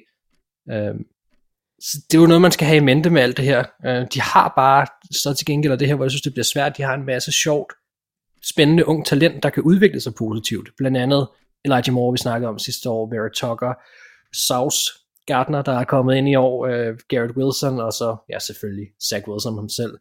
Øh, og i et best case, så vil vi jo se de her spillere, hvor jeg så havde håbet at kunne tage Becton med, tage et godt spring frem øh, og, og vise, at fremtiden øh, er lys, og at Jets er et sted, man, skal, man gerne vil være, og en klub, man skal regne med. Øh, jeg tror stadigvæk, at de i et best case får svært ved at lave noget seriøst larm i år, men jeg synes også mere, det handler om, at de brækker, vi har set dem satse på, viser, at det var de rigtige brækker, de skulle satse på for fremtiden. Øh, jeg har set flere amerikanske medier give dem titlen som, som en af deres favoritter til sådan en mulig højdespringer i år. Øh, og jeg vil sige, på trods af, at jeg godt kan lide, hvor de er på vej hen, så har jeg stadigvæk svært ved at se dem komme højere end ja, 8-9 9 sejre. Øh, Hvad er det med at sige 9-10?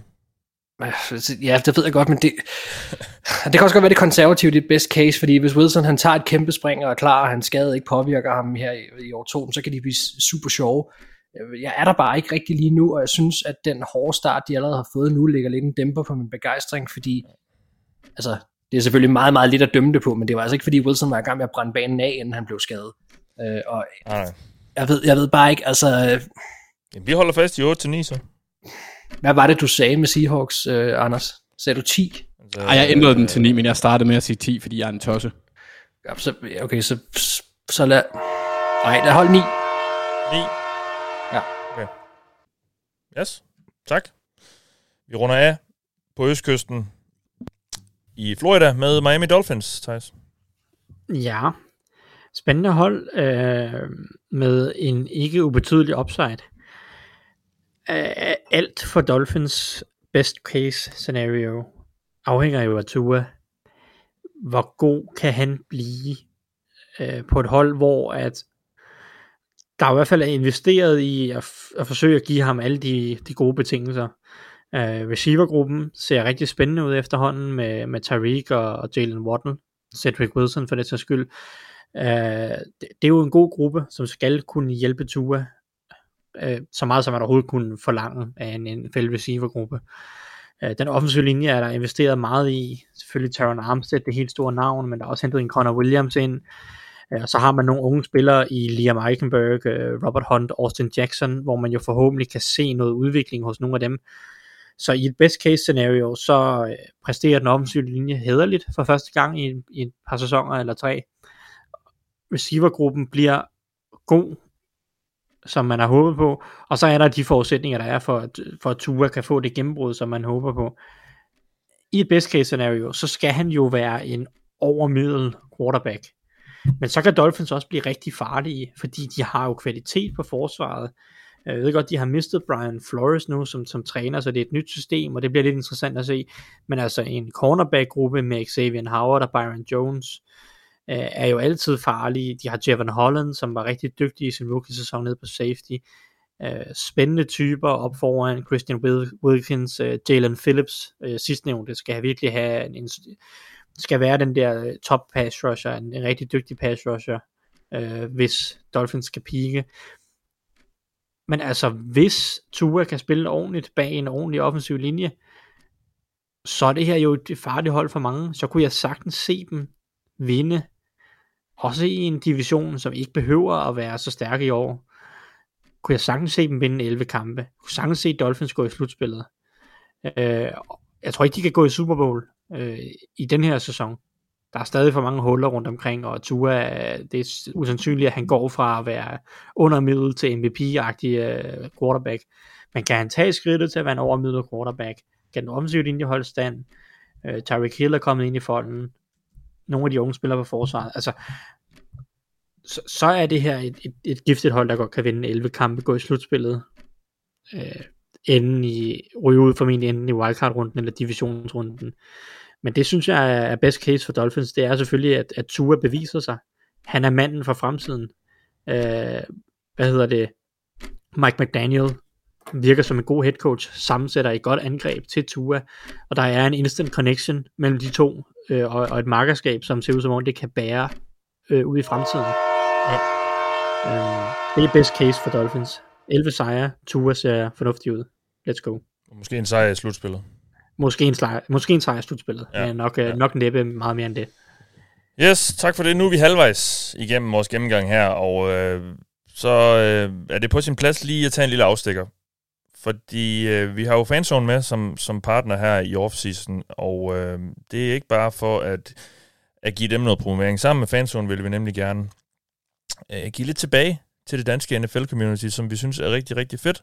Så det vi jo har øh, åbnet døren for, det er, at øh, jeg, der lytter med derude, kan nominere en jer selv eller en anden til at vinde en kop inden fra øh, fanzone, altså en eller anden fra et eller andet hold, en holdkop øh, med logoer, eller hvad man nu lige synes øh, er fedt.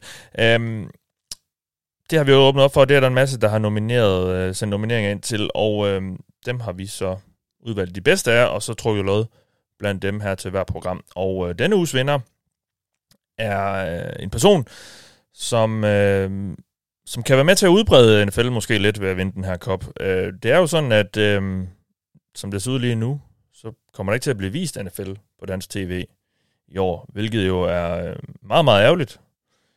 Jeg skal være ærlig og sige, at jeg ikke selv set det på dansk tv i flere år, men det er super ærgerligt i forhold til netop at, at få sporten ud til, til nye mennesker, fordi øh, hvem sidder lige, øh, og hvem køber lige Game Pass, hvis ikke man allerede følger ret meget med. Det er der nok ikke så mange, der gør.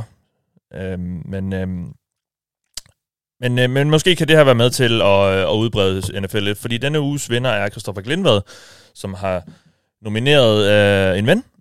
Han har nomineret øh, Kasper Lybæk. Og årsagen til den nominering er, at øh, som Christoffer siger, at vi har at gøre med en mand, og det er altså øh, Kasper Lübeck, som, øh, som er offentligt ansat, og øh, så skriver Christoffer, så I kan være sikre på, at koppen vil blive brugt flittigt. Ja, det, det lyder meget sandsynligt. Øh, og så skriver han også, samtidig vil koppen være reklame for NFL over for hans kollegaer. Så det kan jo være, at, øh, at Kasper med den her kop, som han altså nu har vundet, kan være med til at, at, at udbrede NFL lidt, og udbrede viden til det, og kærligheden til det, som, som vi jo har i spandevis, men som øh, der jo stadigvæk er mange danskere, som ikke øh, rigtig øh, har. Så, så det, øh, det er det, vi hylder i denne uge.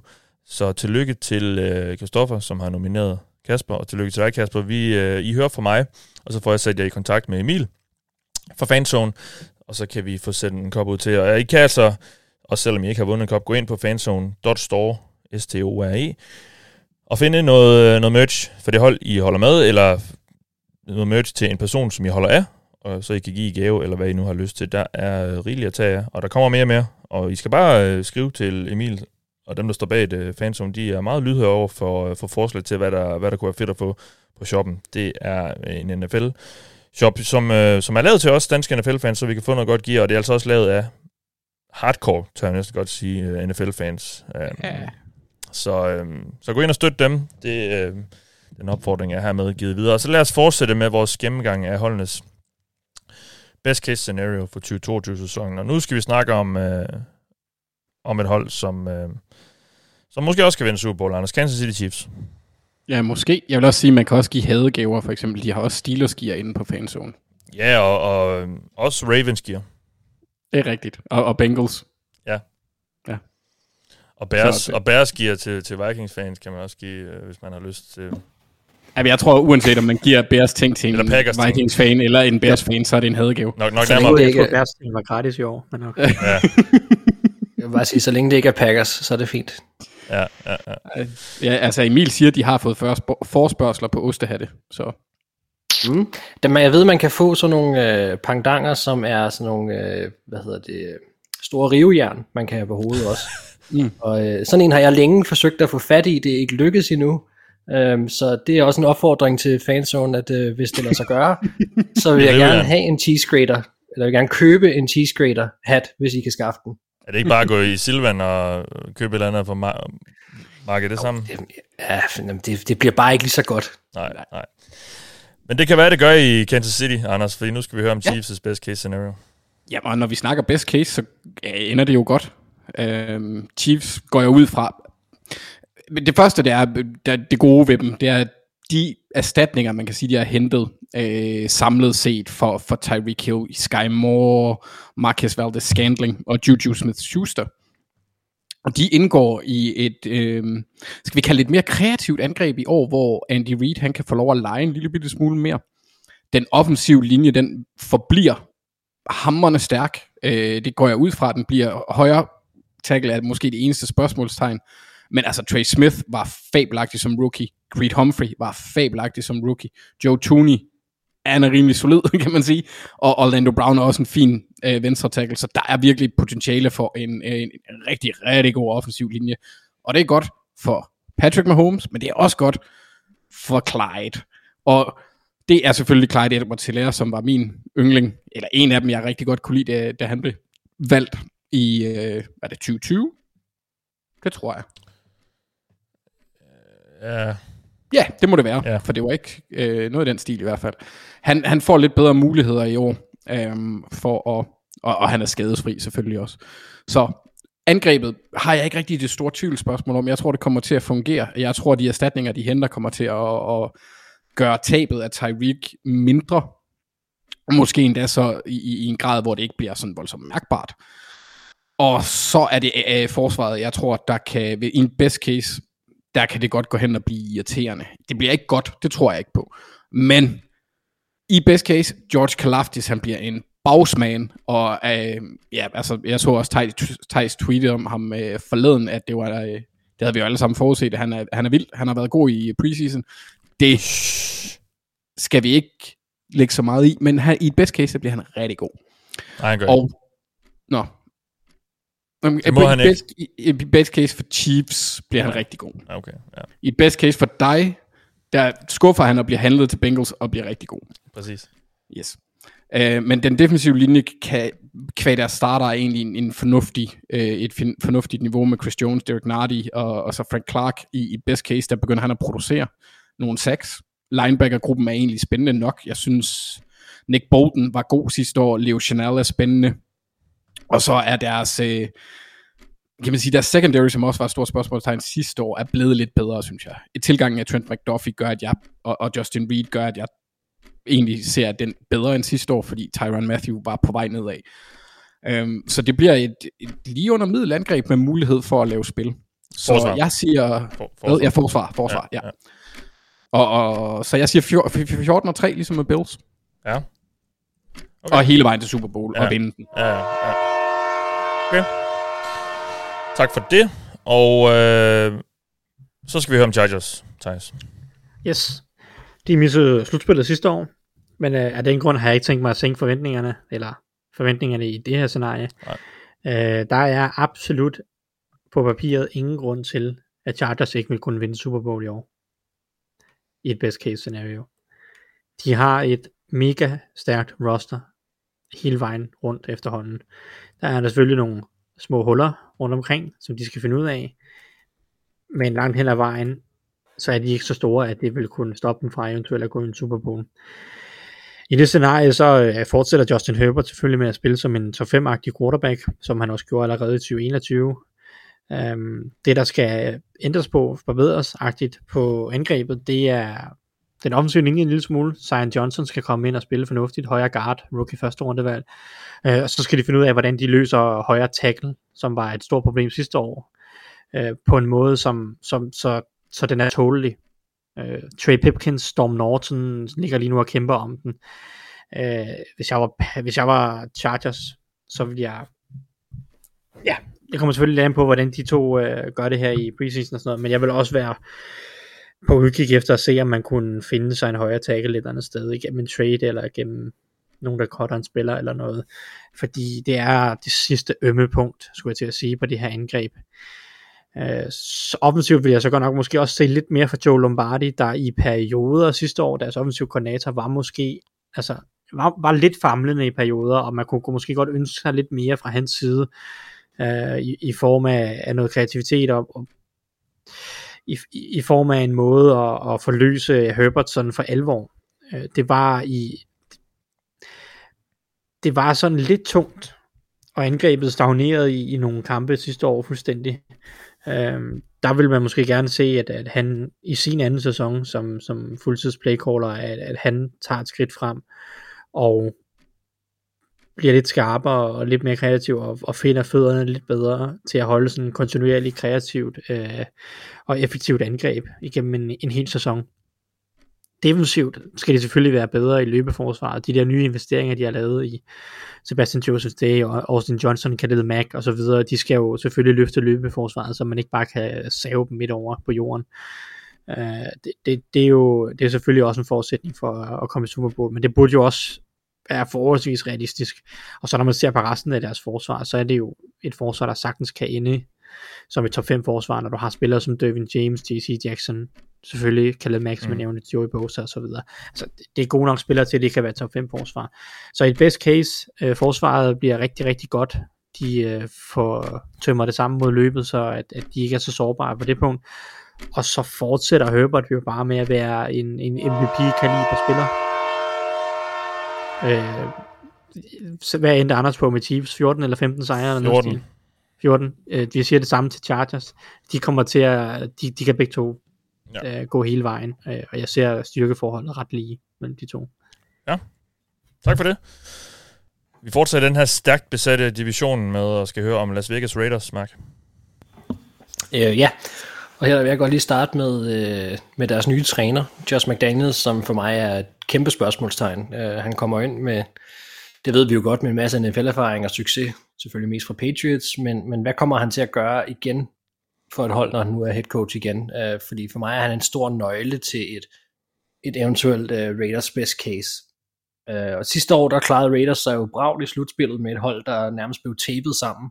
De var udsat for skader, og de var også udsat for episoder, der var uden for banen og ret vilde, og man må sige, på mange måder blev deres gruppe samlet set testet. Øhm, men fordi at sidste sæson, og specielt uden for banen og i baglandet, var så stort et råd, så tror jeg, at vi i et best case i år skal forvente, at vi kan få mere af det samme af det, vi så sportsligt, men med mere ro på baglandet og forhåbentlig en større plan for truppen generelt set. Og vi kan lige starte med at kigge på angrebet, fordi en trio bestående af Darren Waller, der var til Adams og Hunter Renfro, det er, at der i en best case selvfølgelig er skadesfri. Det er en giftig trio. Øh, det kan godt være, at Carr ikke er Rodgers, men det er til gengæld også lang tid siden, at Adams har løbet ruter ved siden af andre receiver, der var reelle trusler, og som kan trække opmærksomhed og skabe spil på egen hånd. Og i stedet for Deshaun Jackson, så kan vi så smide det Marcus Robinson ind, som kommer fra, fra KC ind, øh, som en dyb trussel til at strække banen for Carr. Det så vi også, hvor vigtigt det var, at de fik gang i det sidste år. Øh, så det vil jo lykkes for dem. Øh, deres store problem for mig er deres division og deres O-line, øh, som vi allerede sidste år var inde på at stille store spørgsmålstegn ved, øh, hvad de gjorde der, ikke? Øh, og det viser sig jo også, at det var et reelt problem. Divisionen kan de jo ikke rigtig gøre noget ved, men, øh, men deres O-line kommer i en best case til at steppe bare lidt op for sidste år. Den er nærmest intakt, så det er et stort vis, øh, men de vil på en eller anden måde være en del af den her best case Raiders succes. Chandler Jones, han er kommet ind i stedet for Yannick Ngakwe, Max Crosby, han er der stadig til at holde de der flotte pressure presenter i vejret. Det vil selvfølgelig fortsætte i en best case.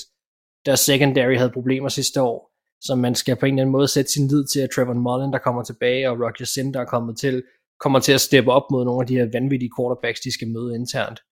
Øh, jeg har meget svært ved at sige, at de kan vinde divisionen selv et best case. Jeg kunne godt have set dem vinde andre divisioner, bare ikke i deres egen. Øh, så de kan altså sagtens blive et super godt hold set over hele NFL, specielt hvis alt flasker sig, som det selvfølgelig vil gøre i et best case. Men jeg kan ikke se dem højere end nummer to og en gentagelse af sidste år, hvor de kom i slutspillet.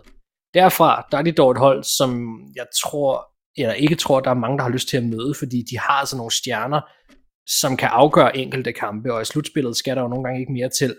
Så de er et hold, som jeg i en best case ser snige sig med i slutspillet, hvor de så potentielt laver lidt ravage, men på grund af deres stærke division, kan jeg realistisk set uh, sige, at de ender bedre. Uh, og hvis vi snakker sejre, så har jeg givet dem 12. Okay. Ja. Jeg vil, jeg vil lige sige, hvis de havde, det, der er flere andre divisioner, øh, hvor at hvis ikke det var, hvis ikke det var der, de var, så havde jeg set dem vinde flere kampe. Jeg synes eddermame, ja, det er svært, når de skal, når de skal møde øh, både, øh, hvad hedder det, Chiefs og, og Broncos og, og Chargers to gange hver, ikke? Altså det, ja. øh, det bliver svært. Helt bestemt, og øh, alle de her hold i den her division øh, er jo også blandt dem, der er udsat til at have de sværeste øh, kampprogrammer netop af samme grund. Øh, det, det uanset hvad man er her, så, så, bliver, så går, bliver det en udfordrende sæson, øh, tror jeg nok godt, vi kan konkludere. Og lad os slutte af med øh, at, at høre om det sidste hold i, det her, i den her division, det er Denver Broncos, så dem skal jeg snakke lidt om. På angrebet, der, øh, der er det jo selvfølgelig øh, Russell Wilson, der skal være ind og, og være den store frelser. Han er sagt den store, i hvert fald forløser af, af det her angreb, fordi der, der har været rigtig mange gode spillere på det her angreb i et par år nu. Og så har quarterbacken bare lige manglet. Det tror den var jo, de har nu. De tror, de har ham, der, øhm, der kan tage dem til det næste skridt.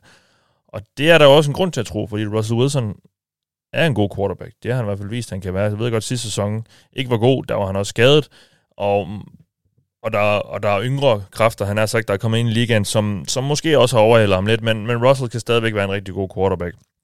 Og i det her best case scenario, der, der går han ind og viser, at han stadig er en top quarterback, og han løfter Broncos' angreb til at være en, ja, jeg har skrevet top 8 enhed i ligaen. Jeg tror godt, det her det kan blive et rigtig godt angreb, fordi der er gode receiver. Jeg ved godt, Tim Patrick er væk. Der er en ganske god, i hvert fald hederlig offensiv linje. Det kan godt være, der er måske lidt spørgsmålstegn om højre siden. Men, men linjen bør være, være god, og, ikke i hvert fald bedre end det, han, øh, Ross Wilson havde meget af tiden i Seattle. Der er også fine running backs. Jeg tror, det her det kan godt blive et uh, rigtig stort, godt angreb. Så det handler som sagt igen, det handler jo så om, hvad bliver det for et angreb? Hvad er det for et system, Hackett vil køre op, og hvordan passer Wilson ind i det? Jeg tror måske, de mødes lidt på halvvejen i forhold til det, øh, vi har, vi har kendt for de to indtil videre, og selvom det ikke er super meget, måske i hvert fald især fra, fra Hackett de seneste par år. På forsvaret, der er der altså gode spillere på nærmest alle de vigtige positioner. Selvfølgelig er Vaughn Miller væk, det var han allerede under øh, i slutningen af sidste sæson, men Randy Gregory er kommet ind, og Bradley Chubb er øh, ved at være der, hvor det skal til at være nu, han, han skal have det gennembrud. I det her scenarie, der får han det. Der, bliver han, der viser han, at han er det der topvalg værd. Og, øh, og han viser, at de glemte han også har vist i løbet af sin karriere, øh, at han kan sætte det sammen til at blive en rigtig stor sæson. Øh, I den bedste del af forsvaret, der har de også rigtig mange gode spillere. Justin Simmons, han er en af de bedste safeties. Pat Tane udvikler sig i det her scenarie til at være en af ligens bedste cornerbacks, og øh, så har de bare igen gode spillere på, på alle de vigtige positioner. Måske er der lidt spørgsmålstegn på linebacker, men når man, hvis du har en god, en god øh, linje, god edge rusher og gode cornerbacks og safeties, så kan det altså øh, så kan det dække meget ind i forhold til må, måske nogle lidt halsløje linebacker. Så hvor ender vi? Jamen, vi ender jo der, hvor det netop er en svær division, vi står i her. Det, det er et godt hold, men det er en svær division. Men, men kan Broncos være et af de hold, som de andre måske ikke gider møde? Det tror jeg godt, de kan. Så jeg har sagt øh, 12-13 sejre. Og øh, det her hold, i bedste, i bedste fald, er det en Super Bowl contender, det her hold. Det tror jeg. Jeg synes, jeg synes ikke, vi kan tillade os at sige ret meget andet med, med, med Russell Wilson og, og de spillere, der er omkring ham på det her angreb. På papiret ligner det et hold, der godt kan gå i Super Bowl og vinde den. Så altså, der, jeg er enig. Så er, der, ja, så, så er der så er det der med Hackett og, og han, første rookie head coach, og, og hvordan finder han sig lige til rette i det. Det tror jeg godt, det kan, det kan gå meget godt. Så, så jeg siger som sagt 12-13 øh, sejre, og, og er et hold, der kan vinde Super Bowl de er altså også et hold, vi har snakket om tidligere, som at de manglede den her ene brik for at gå så langt. Præcis. Og nu har de fået ham. Ja, ja, ja. Så bliver vi også nødt til at bakke det op. Så Helt jeg, sikkert. Jeg, jeg, ja. jeg, jeg, har det, jeg har det ikke mega godt med det, og, og det vil nok også afspille sig i øh, næste uges hold power ranking, men det er et hold, der kan vinde Super Bowl. Lad os øh, gå videre til AFC South. Og der skal vi starte med at høre om Coles, Thijs. Ja. Øh, bum, bum, bum. Hvad skal man gøre med Coles? Det, det er et svært hold. Det er jo det er meget afhænger af, hvad, hvad Matt Ryan har tilbage i tanken øh, på et hold, hvor, som er lidt mere funktionelt, end, end Falcons har været de sidste par år. Øh, kan han genfinde det der top 10 quarterback niveau, som han har haft før, bag den her dygtige offensive linje, som Colts har. Øh, det er det, der er spørgsmålet. I et best case scenario, så er det det, der sker. Så, så Matt Ryan, god beskyttelse, Michael Pittman bliver en stjernereceiver, og nogle af de andre, Alec Pierce, Paris Campbell og så videre, bidrager øh, hederligt som, som anden, tredje receiver. Og så, fik, så genfinder Matt Ryan det der top 10 niveau. Selvfølgelig godt hjulpet af et godt løbeangreb. Jonathan Taylor øh, vil sandsynligvis være et base igen i år. Øh, og de vil have et godt løbeangreb en til. Og, og og den vej igennem kan de sagtens få et rigtig godt hold, for jeg synes stadig, at Frank Reich er en rigtig dygtig playcaller. Jeg synes, han er en, en dygtig, øh, han har mange gode gameplans, når han går ind til kampene. Jeg synes, øh, man tydeligt kan se ofte, øh, hvad det er, han vil med angrebet i de givende kampe, og han kan sagtens ændre identiteten på angrebet til kampene, og, og det hold, de møder. Øh, så med Frank Reich, som er dygtig offensivt, også Matt Ryan, som har masser af erfaring, Jonathan Taylor, den offensive linje, Michael Pittman, som jeg er stor fan af, øh, så har det her angreb potentiale til at blive rigtig farligt. Der, hvor der er nogle usikkerheder, og det, det er en kæmpe usikkerhed i forhold til, hvad, hvad de kan, det er forsvaret. For jeg synes stadig, altså Matt Eberflus har fået ret meget ud af forsvaret de sidste par år, men jeg synes virkelig, at det stadig er et forsvar, der nede bagved kan gå rigtig mange veje. Altså det, det kan både blive rigtig godt og rigtig skidt. I, i det her scenarie, så, så lykkes det jo med nogle af, øh, nogle af deres unge folk, det vil sige Julian Blackmon, Blackmon kommer tilbage fra sin skade sidste år, og, og Nick Cross, deres rookie safety, kommer ind og danner en god safety duo.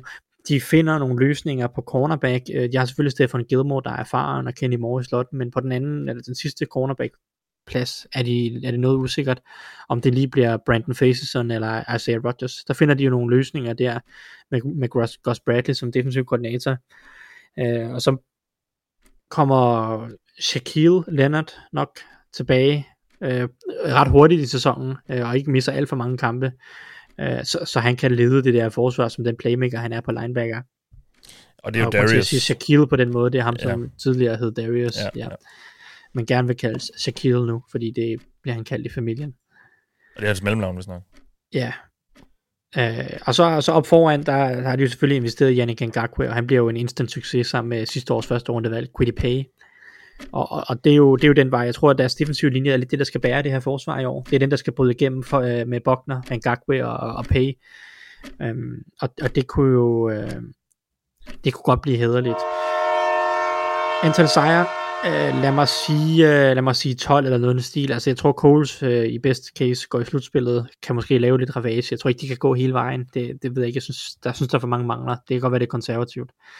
Øh, men 12 sejre, slutspil, ravage, øh, fun times, jeg ved ikke, det, det er nok best case. Ja. Tak. Lad os så høre om, øh, om Titans, Øh, ja, altså de har ikke øh, de har ikke verdens nemmeste program med deres øh, divisionspakke med AFC West, og derudover så skal de møde Packers, Cowboys, Bengals og Bills. Øh, de kan stadigvæk godt blive kåret som vinder i divisionen, men for at komme op på de 12 sejre, de fik sidste år, så skal de ud og hente nogle skalpe i nogle kampe, hvor jeg synes, at rigtig meget skal gå deres vej, og som vi sidder her lige nu, inden sæsonen er startet, vil have svært ved at kalde dem favoritter. Men jeg ved godt, vi snakker best case, de er bare utroligt tynde på deres step chart. Øh, så i en best case er holdet ret afhængig af, at de finder noget talent i dybet af deres roster, øh, som kan hjælpe dem allerede i år. Kigger vi på det, så skal Tannehill lave en, jeg vil sige et bounce back, uden sin vante kammerat i, uh, i Brown. Uh, men i stedet har han jo så fået en halvgammel Robert, Hood, Robert Woods, der kommer tilbage fra en skade, og så selvfølgelig de unge uh, wide receivers. Uh, deres O-line har jeg ret store spørgsmålstegn ved, og på forsvaret, det kan godt være, at I skal hjælpe mig her, fordi Bud Dupree, er der kommet en officiel, altså er han ude, får han karantæne i NFL, eller hvad, jeg ved ikke, om han er, hvad det seneste er i hans sager. Der er vel ikke nogen afklaring endnu, er der? Han er jo meldt sig skyldig, øh, men jeg går ud fra, at der kommer en reprimande fra NFL, men lige nu har jeg ikke set, at der skulle være noget. Men han kan ja. i hvert fald være ude. Ja. Det vil jeg forvente, at der nok sker et eller andet der i hvert fald. Øhm, så når man realiserer alt det her, og kun tager de positive briller på, øh, så er det selvfølgelig et best case, at Tannehill og Burks deres unge draftvalg fra, fra i år finder hinanden tidligt, og AJ Brown vil, vil blive savnet lige så lidt, som Stefan Dix gjorde, da, da Justin Jefferson trådte ind i Minnesota. Um, det sats, som Titans lavede midt i deres win-now-vindue, det, øh, det skal betale sig allerede i år. Øh, og det vil vi se i et best case. Derudover så vil vi se forsvaret steppe yderligere op og holde fast i noget af den gejst, vi så dem spille med specielt sidst på sæsonen. Gian Brown er væk, linebacker David Long Jr., som der har været lidt boss omkring for Titans line, han skal ind og steppe op. Christian Fulton, Armani Hooker, Caleb Farley, de er alle en del af en ung gruppe af Titans-spillere, der for alvor i et best case vil sætte et positivt aftryk for fremtiden og være en styrke for et hold, der efter min mening øh, har nogle store spørgsmålstegn på angrebet. Og hvad giver det så sejre? Jeg skal lige have deres schedule her, øh, de to sekunder. Der kommer lidt Commanders, lidt Giants. I en best case, så taber de en, måske to internt til Coles og The Jacks. Udsigt til at have et Snupper. lidt over gennemsnitligt svært. Ja, de snupper en enkelt mod FC. Det giver sig det, det kan man ikke. Så må man låne. Uh, ja, ja, ja. De ender på 11 sejre i en best case. Uh, en under, hvad de gjorde sidste år. Deres ja. forsvar, de kommer til at trække det store læs. Tannehill, han, uh, han finder hurtigt noget magi med Traylon Burks, og de bliver reddet af, at deres division stadigvæk ikke er bedre end ja. Og så ikke det vilde i slutspillet, eller hvad? Nej, altså jeg, øh, desværre øh, er jeg altså ikke voldsomt positiv. Det ved jeg godt, jeg heller ikke var sidste år, men det er mange af de samme ting, jeg stadig vil slå ned på ved Titans. Jeg synes, deres, deres dybde generelt er et problem for dem, øh, og, og gør, at jeg, som vi sidder nu, har super svært ved at, at tro super meget på det. Jeg synes ikke, de er blevet bedre hold. Øhm, man kan selvfølgelig håbe i deres best case her, at nogle af de her unge spillere, som jeg godt kan lide, blandt andet dem jeg nævnte på forsvaret, går ind og gør, at de, gør, at de bliver et bedre hold i år. Øh, men jeg synes angrebet, det har jeg, der har jeg altså nogle store spørgsmålstegn ved, og det, vi ved godt, at man skal have et godt angreb i NFL for virkelig at, at komme langt. Ja, tak for det. Lad os så høre lidt om Texans, så det er, det er mig, der skal på her. Jamen altså, Texans, det er jo et af de der hold, hvor vi, hvor vi kan snakke lidt om, hvad er best case scenario egentlig? Er det er det, at de vinder mange kampe, eller at de slet ikke vinder. Altså, i bedste fald så viser Davis Mills, at han måske er værd at satse på for, for, for Texans. At, at han har mere i sig, at han kan bygge mere på, at, at, at han kan blive en gennemsnitlig, eller måske endda en lille smule over quarterback i NFL. Um, øhm, jeg tror godt, det, det, det er ikke helt urealistisk, at det kan ske. Jeg synes, vi, der var nogle lovende takter sidste år. Um, men hold op, der er bare ikke ret mange gode spillere omkring ham på det her angreb. Så i forhold til, hvad vi kan, hvad vi kan forvente os i bedste fald af det her angreb i år, der er det altså ikke ret meget. Jeg, jeg, øh, altså, det er sådan noget 20. bedste angreb måske. Og det er måske endda, det er nok endda højt sat. Øhm, der er bare ikke ret mange spændende spillere. Og igen, Davis Mills, det, det, det kan jo muligt heller blive sådan mega spændende selv i, i bedste fald. Forsvaret er der måske lidt mere, altså der er virkelig også mange øh, gennemsnitlige spillere, og, men det er jo egentlig også fint nok, så længe man ikke har nogen katastrofer. Jeg, jeg synes bare, der er langt mellem snapsen også, især sådan, hvem, hvem fanden skal lige pass rush? I bedste tilfælde, så viser Jonathan Greenard, som, som som, som viste noget potentiale sidste år, at, at han måske faktisk kan blive til noget stort, altså på edge. Um, og Derek Stingley, rookien, han går ind og har sådan en Patrick Sertan-agtig rookie-sæson. Rigtig god, viser med det samme, han kan blive en dominerende cornerback i, uh, i NFL. Uh, øh, Jalen Petra har de også draftet som, uh, som safety.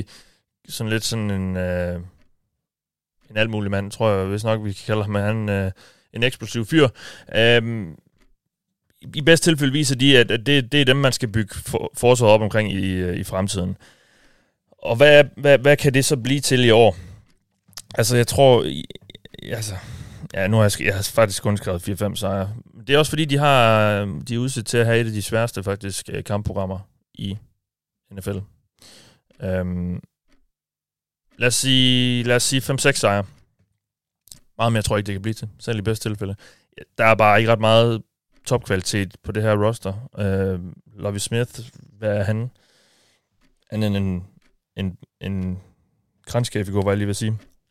En placeholder for den næste head coach, når de virkelig begynder at satse på det Texans. Det er endnu et år, hvor de sådan lidt uh, skyder den til hjørne og siger, nu, uh, nu prøver vi at se, om vi har nogen, vi kan bygge et hold op, et hold op omkring, og så, så går vi mere til den fra næste år frem. Så 5-6 sejre, siger jeg, selv i, i bedste tilfælde.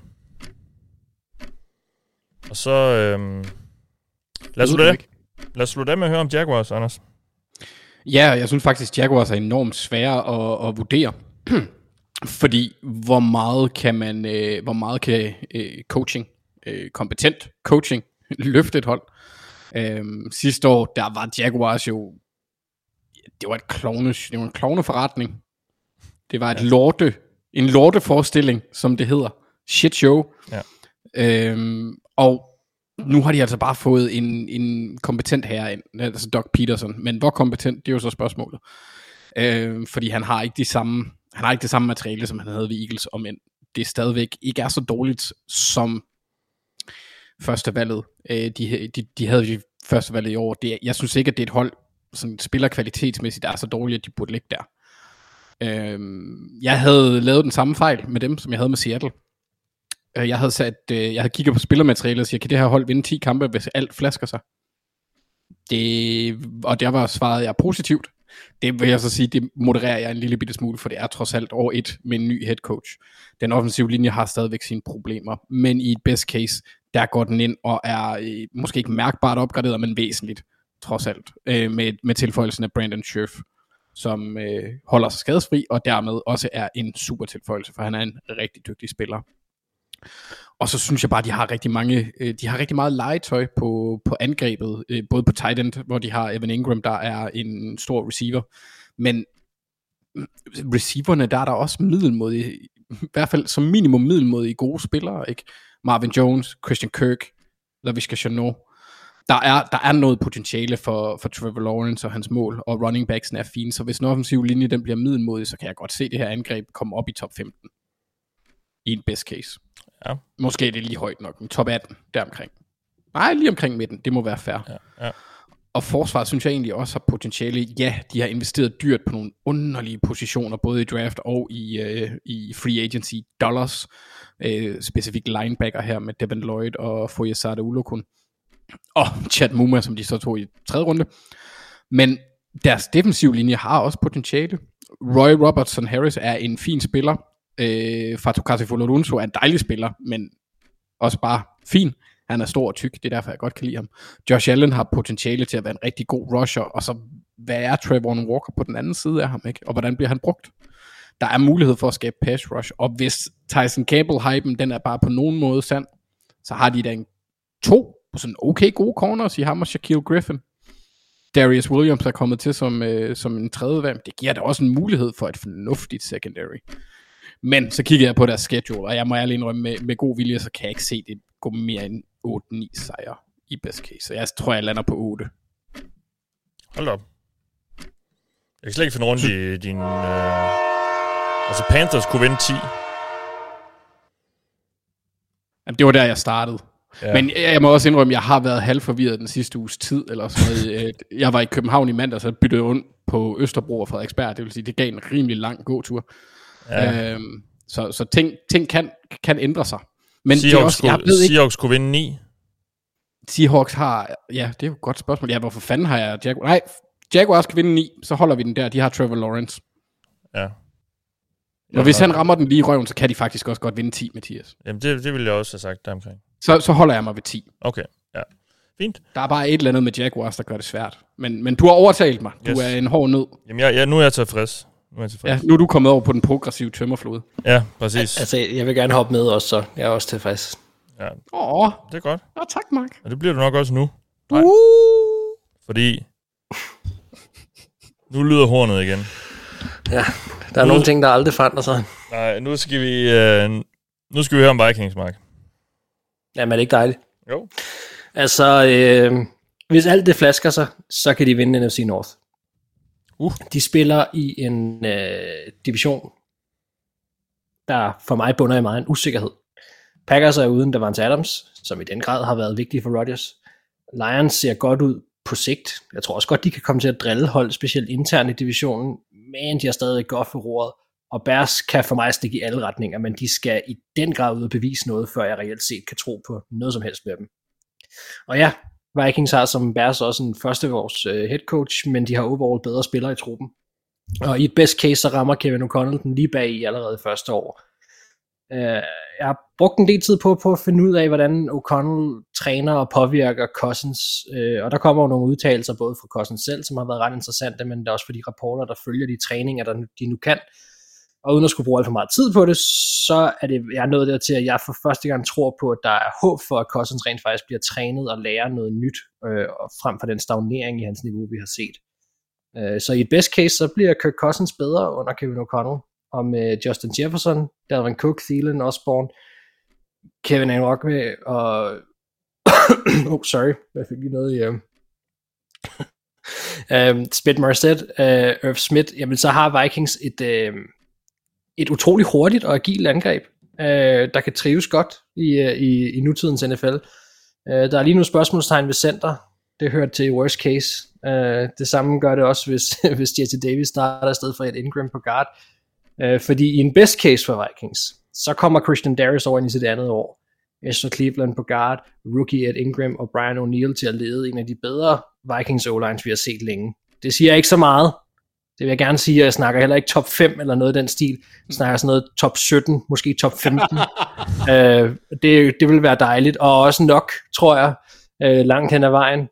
Uh, på forsvaret, der er Ed Donatel kommet ind, som by the way var en hyring, jeg super godt kan lide, uh, og han kommer over til at køre den der uh, Fangio-inspireret, hans udgave af en Fangio-inspireret scheme, som vi har set vinde indpas i hos alle hold efterhånden snart i NFL. Øhm, der er stadigvæk nogle gode og bærende kræfter i alle geleder. Uh, Smith og Hunter holder sig skadesfri i et best case og bliver en god sack du. De unge rookies i øh, uh, Louis Sign og Andrew Booth, jamen de har impact allerede i år. Og så ser vi Patrick Peterson kanalisere sin indre Terrence Newman, uh, fordi det er der også brug for. Uh, så kan de forvente skuden for sidste år, og alt i alt sætte en god blanding af ung talent, rutinerede veteraner, og en spændende ung træner med en stab, der har fingrene på pulsen ind. Og så siger jeg 12, 13 sejre i en best case, hvor de vinder NFC North. 12-13 sejre? Ja. Og hvad, hvad så er slutspillet? NFC ja, det, det, der sker nok ikke så skide meget. Uh, ej, selvfølgelig, hvis man vinder divisionen, så kan, de, så kan de selvfølgelig godt lave noget ravage men øh, jeg vil blive øh, jeg vil blive meget overrasket, hvis de kom til Super Bowl, det vil jeg sige. Det, det vil så langt ja. vil jeg dog alligevel ikke gå. Øh, de kan også kun vinde divisionen, fordi at der er så meget tvivl i divisionen, som der er. Øh, og jeg tror, at øh, Packers er øh, sværere i år, fordi Rodgers og de der unge receiver der og sådan noget, det, de kan godt komme for sent i gang. Mm. Så, øh, så lad os se, hvad der sker. Ja, lad os se, hvad der sker. Nu skal jeg nemlig snakke lidt om Packers. Og lad os bare sige med det samme, det er selvfølgelig et hold, der kan vinde Super Bowl. Sådan er det jo, når man har været i øh, NFC-finalen flere år i træk.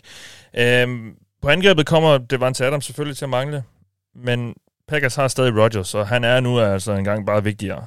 Og i det her scenarie, der spiller Rodgers stadig på MVP-niveau, selvom det er nogle, øh, i hvert fald for ham, lidt mere ukendte ansigter, han skal, han skal kaste til. Øhm, Romeo Dobbs især kommer ind og er en, en god øh, receiver fra start i hans NFL-karriere. Jeg havde egentlig også skrevet, at Christian Watson ville kunne det samme, men, men jeg synes bare, at de meldinger, der kommer her på det seneste om ham i training camp, det er sådan, det, det lyder som om, jeg tror også, jeg synes også, jeg så et eller andet med Rodgers måske selv har sagt, at det kræver nok lige lidt tilvænning for, for Watson, før han sådan rigtig øh, falder på plads i NFL. Og Rodgers er jo en quarterback, der godt kan lide at have øh, en masse, en, altså han vil gerne have meget tillid til sin receiver. Men, men det her angreb er jo, kan jo stadigvæk være en top 10 enhed, fordi Rodgers er der, og fordi at han bare er den, han er. Linjen er der selvfølgelig spørgsmålstegn med, men i det her scenarie, så er Elton Jenkins og David Bakhtiari forhåbentlig ikke ude alt for længe, og, og så er den stadigvæk ret solid, den her linje. Så angrebet vil fortsætte, som det, det plejer at være. Måske ikke øh, en top 5 enhed, i NFL, fordi det har vi måske alligevel ikke rigtig helt set fra, men, men en rigtig, et, et rigtig godt angreb, der, øh, der kan holde Packers ind i alle kampe. På forsvaret, jamen det har potentiale til at være en top 5 enhed, som jeg ser det. Der er simpelthen gode spillere i alle led. Øhm, linjen, linebacker, defensive backs, og der er også god bredde, synes jeg egentlig.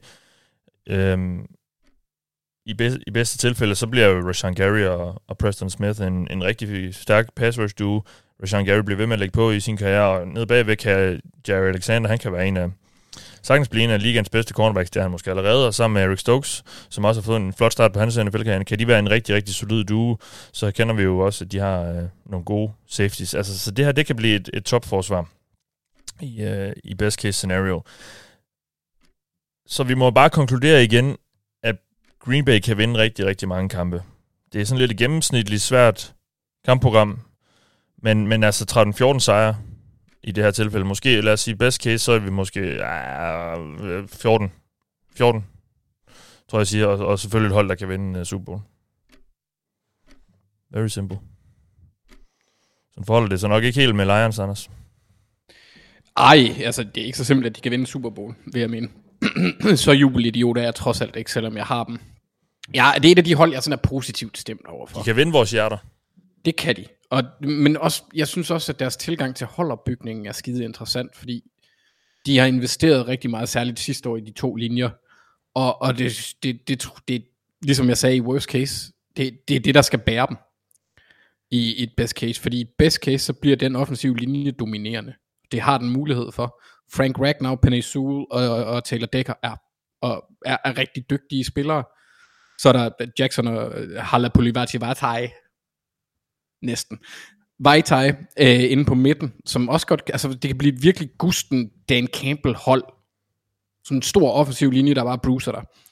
Og den defensive linje har også potentiale til at virkelig være skide irriterende at spille overfor. Så jeg tror godt, at, at, øh, at Lions kan være et kompetent hold i år. Og jeg kan også godt se, hvis den offensive linje fungerer. Goff er ikke en god quarterback, det, det ved vi godt, men han er, han er en habil quarterback, når han har tid, og når han ikke under så meget pres. Og hvis den nye offensive koordinator, han er bedre end den foregående, hvilket øh, jeg går ud fra, at han bliver, fordi det var øh, løbemesteren, hvis efternavn jeg Anthony. Lynn. Thank you. Øh, så tror jeg, at, at det bliver væsentligt bedre, selvom han også er et nyt, øh, et, et, et ret ubeskrevet blad, kan man sige. Øh, Ben Johnson, der er offensiv koordinator for dem nu. Men jeg har sat dem til øh, 10-7, fordi jeg tror på linjerne i en best case. Og i en best case, der bliver Jeffrey Okuda også begynder at ligne. Han kommer nok ikke til at spille op til sin draft-position, men han kommer til at spille godt. Øhm, og det viste han egentlig også lidt af sidste år, inden han blev skadet, så der er mulighed for det der. Så har de Udo Varie, som også er en frem... Okay, måske fremragende er måske lige højt sat, men han spiller også fint. Så deres secondary kan også godt blive middelmodigt. Og så er det altså et interessant hold at spille på, fordi det er et, hvor du, du kommer til at slå dig. De kommer til at være så irriterende, særligt for de mere, øh, hvad kan man sige, finessehold. Der tror jeg, det bliver træls. Øhm, jeg kunne også godt se dem give problemer til et hold som Packers, fordi de er bygget på den måde, de er bygget på. Så jeg synes, det er skide interessant, og jeg vil sige, altså, ja, 10 og 7, jeg kunne godt, i best case, der får de en wildcard plads, og, og pisser et af de, de bedre hold ud af slutspillet. Okay. Så en sejr i slutspillet. Hold da. Ja. Ja, ja, ja, ja.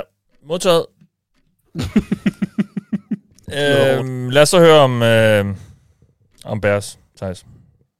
Ja, ej, jeg er ikke sikker på, at jeg kan være lige så jubeloptimist, eller jubel, øh, jubel Idiot. håbløs jubelidiot, som, som Anders Idiot kan er det, rigtige, er det rigtige ord. Hvad? Idiot er det rigtige ord. Ja, ja.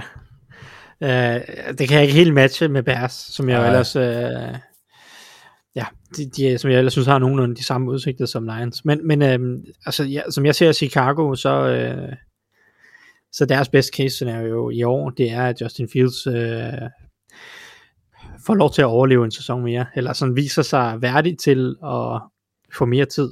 Altså det, det handler om Fields og, og, og Eberflus og resten af hans trænerstab for Bears. Det, altså, det handler om, at, at, at Fields skal være god nok til, at han kan ligne en langsigtet løsning. Eberflus skal være overbevisende nok, øh, skal, skal sætte en eller anden form for retning for holdet, øh, så, så man tror, at han kan være en langsigtet trænerløsning. Og så ellers jo bare et hold, der skal udvikle unge spillere rundt omkring, øh, fordi der, der mangler talent over hele linjen. Men kan man se et, et Chicago-hold, som øh, begynder at få lidt styr på den offensive linje med et par unge spillere, måske øh, Larry Borum eller Braxton Jones, der kommer ind og får noget spilletid. Øh, vi ser nogle spillere, altså udover Darnell Mooney, som, som begynder at slå igennem. Cole Kmet, måske øh, Velus Jones, øh, Byron Pringle, hvad ved jeg, offensivt på forsvaret, øh, også måske deres secondary, Jack Brown Brisker og Kyler Gordon, at man ser nogle af dem begynde at bryde igennem. Nogle af dem skal have, få deres gennembrud, så man ligesom siger, okay, her, her har vi nogle byggesten, vi kan ligesom bygge holdet op omkring i fremtiden. Det er jo det, der er formålet for Bears i år. De skal finde nogle profiler, de skal udvikle Justin Fields, så det ser hederligt ud. Matt Eberflus skal vise, bevise sig som træner. Og så må vi se, hvor mange sejre det kan blive til. Altså hvis, hvis Bears ikke drafter i top 10, så er det øh, fantastisk. Og så har det virkelig været en god sæson for dem. Det, så jeg siger best case, øh, at de ikke drafter i top 10. Og det er vel, hvor mange sejre skal der så til? Syv sejre eller noget stil? Ja, 7 ja. ja. Hvis vi så siger 7-8 sejre til Bears, er best case, og så Justin Fields spiller godt, og bare bliver holdt tilbage af den øh, utrolige mangel på talent, der er omkring ham. Ja. Øh, men at holdet stadig ser ud til at udvikle sig, det bliver bedre og bedre, der er nogle spillere, der bliver bedre og bedre, altså så, så, så må man være fint tilfreds øh, i, øh, i Chicago, ja. hvis det lykkes. Ja. Så det, det, må være med, det må være best case. Jeg tror ikke, ja. de kan gøre sig relevante til slutspillet. Det vil, være, det vil kræve noget, som ikke er realistisk. Tak for det, Thijs. Øh, så er vi klar til den sidste division, det er NFC East. Og jeg lægger ud med at fortælle lidt om New York Giants, og det er jo så også et af de her hold, hvor man tænker, ja, hvad er best case scenario egentlig?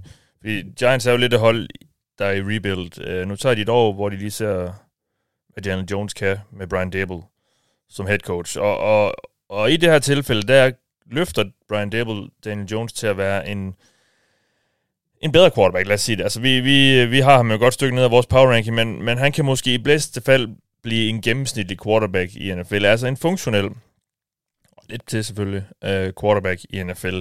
Linjen, den kan blive lidt over gennemsnitlig, måske endda sådan semi-god, hvis Evan Neal kommer rigtig godt i gang. Det, det så ikke måske mega lovende ud i preseason, øh, første runde i preseason, men, men hvis, Evan, hvis Evan Neal han virkelig kan, kan få en, en god start på NFL-karrieren, så, um, så kan den her linje godt være ret, ret solid, tror jeg faktisk, fordi der er fine spillere på, på de fleste positioner så er det det der med, hvem skal Jones lige kaste til? Altså i bedste tilfælde, der er Golladay, lever han jo op igen, og viser, at han er alle de der penge værd.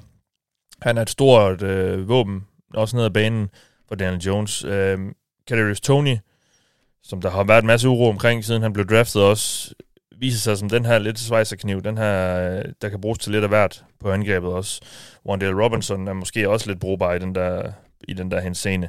Øh, men jeg, jeg har stadigvæk svært ved at se, at angrebet skulle være meget bedre end gennemsnitligt i NFL, selv i bedste, bedste scenarie. Der mangler trods alt lige nogle difference makers, og der mangler noget, noget x-faktor på quarterback. Um, på forsvaret, der har Kevin Thibodeau sådan i, i det her scenarie sådan en, en ja, nu har jeg bare skrevet Bosa faktisk. Det kan både være Joey og Nick, fordi de var begge to ret gode som rookies, som jeg husker det. Øh, jeg, jeg, jeg tænker mest på, på Nick Bosa-agtig rookie-sæson. Altså en, hvor man bare med det samme kan se, det her, det er en, der gør en forskel i NFL. Øh, det, det er det, der sker med, med Thibodeau, og, og linjen er generelt sådan lidt halvnæstig i bedste tilfælde. Der er flere gode spillere, Leonard Williams, øh, Dexter Lawrence, Aziz Undulati kan måske også begynde at få lidt et gennembrud. Ham, øh, var, kan jeg huske, du var ret... Øh, høj på Thijs, i, i draften, der var det ikke sidste år. Øhm, så linjen kan, kan blive semi, eller øh, hvad hedder det, den, den, øh, den defensive linje kan, kan være sådan halvnæstig, som jeg har sagt. Men det er svært at se det her forsvar blive sådan rigtig godt. Altså, det, jeg synes, der er nogle ret store spørgsmålstegn, især i defensive back-gruppen på cornerback og så videre. Dory Jackson er der selvfølgelig, men det er sådan lidt hister her. Øh, øh, jeg er ikke helt tryg ved ret mange af de spillere der, og og Xavier McKinney som, som safety, hvad er han egentlig sådan rigtig god? Ja, jeg, jeg tror også igennem, i bedste fald, at forsvaret gennemsnitligt. Så hvad er best case scenario? Jamen altså, de har det nemmeste kampprogram i NFL, i hvert fald udsat til at have det mål på, hvor gode vi regner med, at deres modstander bliver. Øhm, men jeg tror bare stadigvæk ikke, det bliver sådan rigtig godt. Jeg har egentlig skrevet 8-9 sejre, men med det, der er blevet meldt ud indtil videre, er jeg måske tilbøjelig til at sige 9-10. Lad os sige 9-10 sejre. Så er man jo så på kanten af et wildcard. Jeg tror ikke, det bliver sådan noget i slutspillet. De, de kommer ikke til at kunne vinde kamp i slutspillet. Men 9-10 sejre. Går jeg med. Anders, dit sidste hold, det ja. er Philadelphia Eagles. Ja, og de får i hvert fald mere end 9-10 sejre. Ja. Det er helt sikkert. Eagles er, er nok et af de hold, som øh, hurtigst oplevede at få mig til at hade dem, og derefter følge elske dem øh, dagen efter ved valget af Jordan Davis, og nu har de så nu er han jo på holdet, så kan jeg ikke gøre andet end at holde af dem, for det er min Pooh Bear. Øhm, men deres linjer igen, altså det, det, det er lidt det samme som, øh, som Detroit Lions, kan jeg sige. Altså det er måske lidt mere på et lidt højere niveau allerede nu. Kan man, ja, det er det. Eagles er der, hvor Lions gerne vil hen. Den offensive linje bliver god. Den defensive linje har dybde, øh, simpelthen bare fløjten ud af numsen på dem. Og det er altså ret, øh, ret centrale aspekter at have dybde på øh, i NFL. Samtidig, men overall, se, jeg kan ikke rigtig finde, jeg kan ikke finde svaghed på Eagles som sådan, hvor jeg siger, så skal vi ned i tredje cornerback, eller et eller andet, hvor jeg bliver virkelig, virkelig bange. Og safety er måske heller ikke det bedste i verden, men det er stadigvæk fint. Det hele afhænger af, om de forløser øh, Jalen Hurts. Og i, øh, i et tilfælde, hvor det er best case, så ser jeg det som om, at de får inkorporeret det, det angreb, der passer til ham. Sådan, altså han bliver effektiv i kastespil, og han kan løbe bolden, når det er nødvendigt, og når det bliver skimet. Og han har bare så mange playmakers på angrebet, at det burde også kunne lade sig gøre at skabe noget mere i kastespillet, end, lad mig sige, en ung Lamar, hvor, altså, han er lidt på det samme stadie, som Lamar er, egentlig, kan man sige. Så han er, han er afhængig af, at han kan lave noget på, på jorden. Lamar er så selvfølgelig et, et, et andet sted men, men kastemæssigt, der skal de begge to udvikle sig. Og gør Hurts det med de forhold, der er der, så kan det blive rigtig godt. Så jeg har dem til at gå 14 og 3, ligesom alle de andre gode hold. Okay. Øhm, ja, jeg, jeg har, jeg, det kan godt være, at jeg har en alt for stor, øh, et godt øje til, til Eagles, men jeg ser dem virkelig som, altså de kan gå op og blive det mest dominerende hold i NFC, hvis alt flasker sig, fordi at modstanden i toppen er øh, Ja, er jo ikke voldsomt. Det er Packers, Bucks og Rams, jeg vil sige, som de umiddelbare kandidater måske, og Cowboys måske, men dem har jeg bare sådan lidt en fornemmelse på, at øh, der sker noget Cowboys-agtigt for dem. Ja. Så, så Eagles, de, øh, de dominerer og bliver, øh, bliver top 3 hold i NFC, og de kan gå til Super Bowl, hvis alt flasker sig. Modtaget. Tak for det. Lad os høre om uh, Dallas Cowboys så, Thijs. Ja, jamen altså, jeg, jeg, øh, jeg er sådan lidt splittet mellem, øh, mellem, hvad hedder det, præmissen for det her program og min egentlige tro på holdet. Øh, fordi hvis jeg skal følge præmissen 100%, og det skal jeg, det har jeg også valgt at gøre, øh, så, øh, så, kan, så kan Cowboys vel vinde Super Bowl. Hvis, hvis, altså det, ja. det er vel deres upside. Ja. Øh, personligt tror jeg ikke ret meget på det. Det kan vi måske snakke om i næste uge, når, vores, øh, når vi kommer med vores rangeringer af de forskellige hold. Men Dak Prescott har potentialet, og har også tidligere vist det, hvad, øh, altså øh, til at være en NFL top 5 quarterback. De har stadig mange gode spillere på angrebet. En offensiv linje, der sagtens kan blive god igen, hvis den holder sig lidt skadesfri. C.D. Lamb er en rigtig dygtig receiver, og får han lidt hjælp fra rookie Jalen Tobert eller Michael Gallup, der kommer hurtigt tilbage og hurtigt i gang, øh, så har de jo også nok våben på receiver. Forsvaret sidste år var et af ligaens bedste mål på effektivitet. Der var nogle ting ved det, som gør det meget svært at gentage. Ikke mindst en helvedes masse turnovers. Øhm, men det var et ungt forsvar sidste år. Der er mange af de her spillere, der sagtens kan tage et skridt frem og blive bedre. Øh, Michael Parsons var en superstjerne allerede sidste år. Kan han fortsætte, så kan han blive endnu bedre. Vi har unge spillere indvendigt på den defensive linje, som kan bidrage lidt, og måske lukke hullet lidt efter Randy Gregory i form af at give noget pass rush presence. Altså her snakker jeg om sådan noget Neville, Neville Gallimore, øh, Osa Odigizua. Altså, de kan sagtens tage et skridt op. Trevor Dix har jo også kun spillet to år i ligaen. Jeg ved, der er mange, der er, sådan, øh, der, er, der er meget debat om, hvor god han egentlig er. Ja. Øhm, men han kan jo sagtens blive bedre, end han har været tidligere jeg ved godt, at han har lavet mange interceptions, men har også tilladt mange yards, men, men, men der er jo ikke nogen, der siger, at, han er, at, at der er skrevet noget kapitel færdigt om Trevor Dix. Kan han holde fast i at være en playmaker, og så samtidig forbedre sine coverage-evner i den tredje år af, af hans NFL-karriere? Det synes jeg ikke er urealistisk. Så, så vi har et hold, som havde et af ligaens bedste forsvar sidste år, og har mange brækker til at have et godt forsvar igen i år. Vi har et angreb, anført af en potentiel top 5 quarterback, en solid overmiddel offensiv linje, og også nogle våben at kaste. Altså, reelt set, så er der ikke noget, måske udover Mike McCarthy, øh, som kunne sådan være den der ting, som siger, det kan bare ikke lade sig gøre, at de vinder Super Bowl. Nej. Øhm, Så hvis Anders havde taget det, så har han nok ikke givet dem Super Bowl, fordi han tror ikke på Mike McCarthy overhovedet. Aldrig nogensinde. Det gør Marcus heller ikke. Men, øh, det gør jeg heller ikke så meget. Nej, altså, og jeg tror heller ikke så meget på Cowboys, men øh, jeg, jeg har valgt at være lidt modig og sige, at Cowboys kan godt gå i Super Bowl. De kan godt vinde 13, og i, i den division 14 kampe, hvis ikke uh, Jalen Hurts bliver god. Ja. Øh, så 13-14 sejre og en tur i Super Bowl, det, det er jo best case for Cowboys. Så, ja. øh, så er der også måske en worst case, som, uh, ikke er, altså, som ligger meget i den anden retning. Ja, der sagde vi 8-9 sejre. Det er måske også lidt højt. Det ved jeg. Ja, ja, det kan godt være, det er lidt højt. 8, 9, øh, 7, 7 8, 9 ja. måske, havde måske været mere færre. Men altså, det, ja. det er svært at sige, hvor meget det kan falde sammen. Mm. Det, det er ikke rigtigt til at vurdere. Fordi, Når man har en god quarterback, så er det, ja, så bundniveauet ja. som regel højt.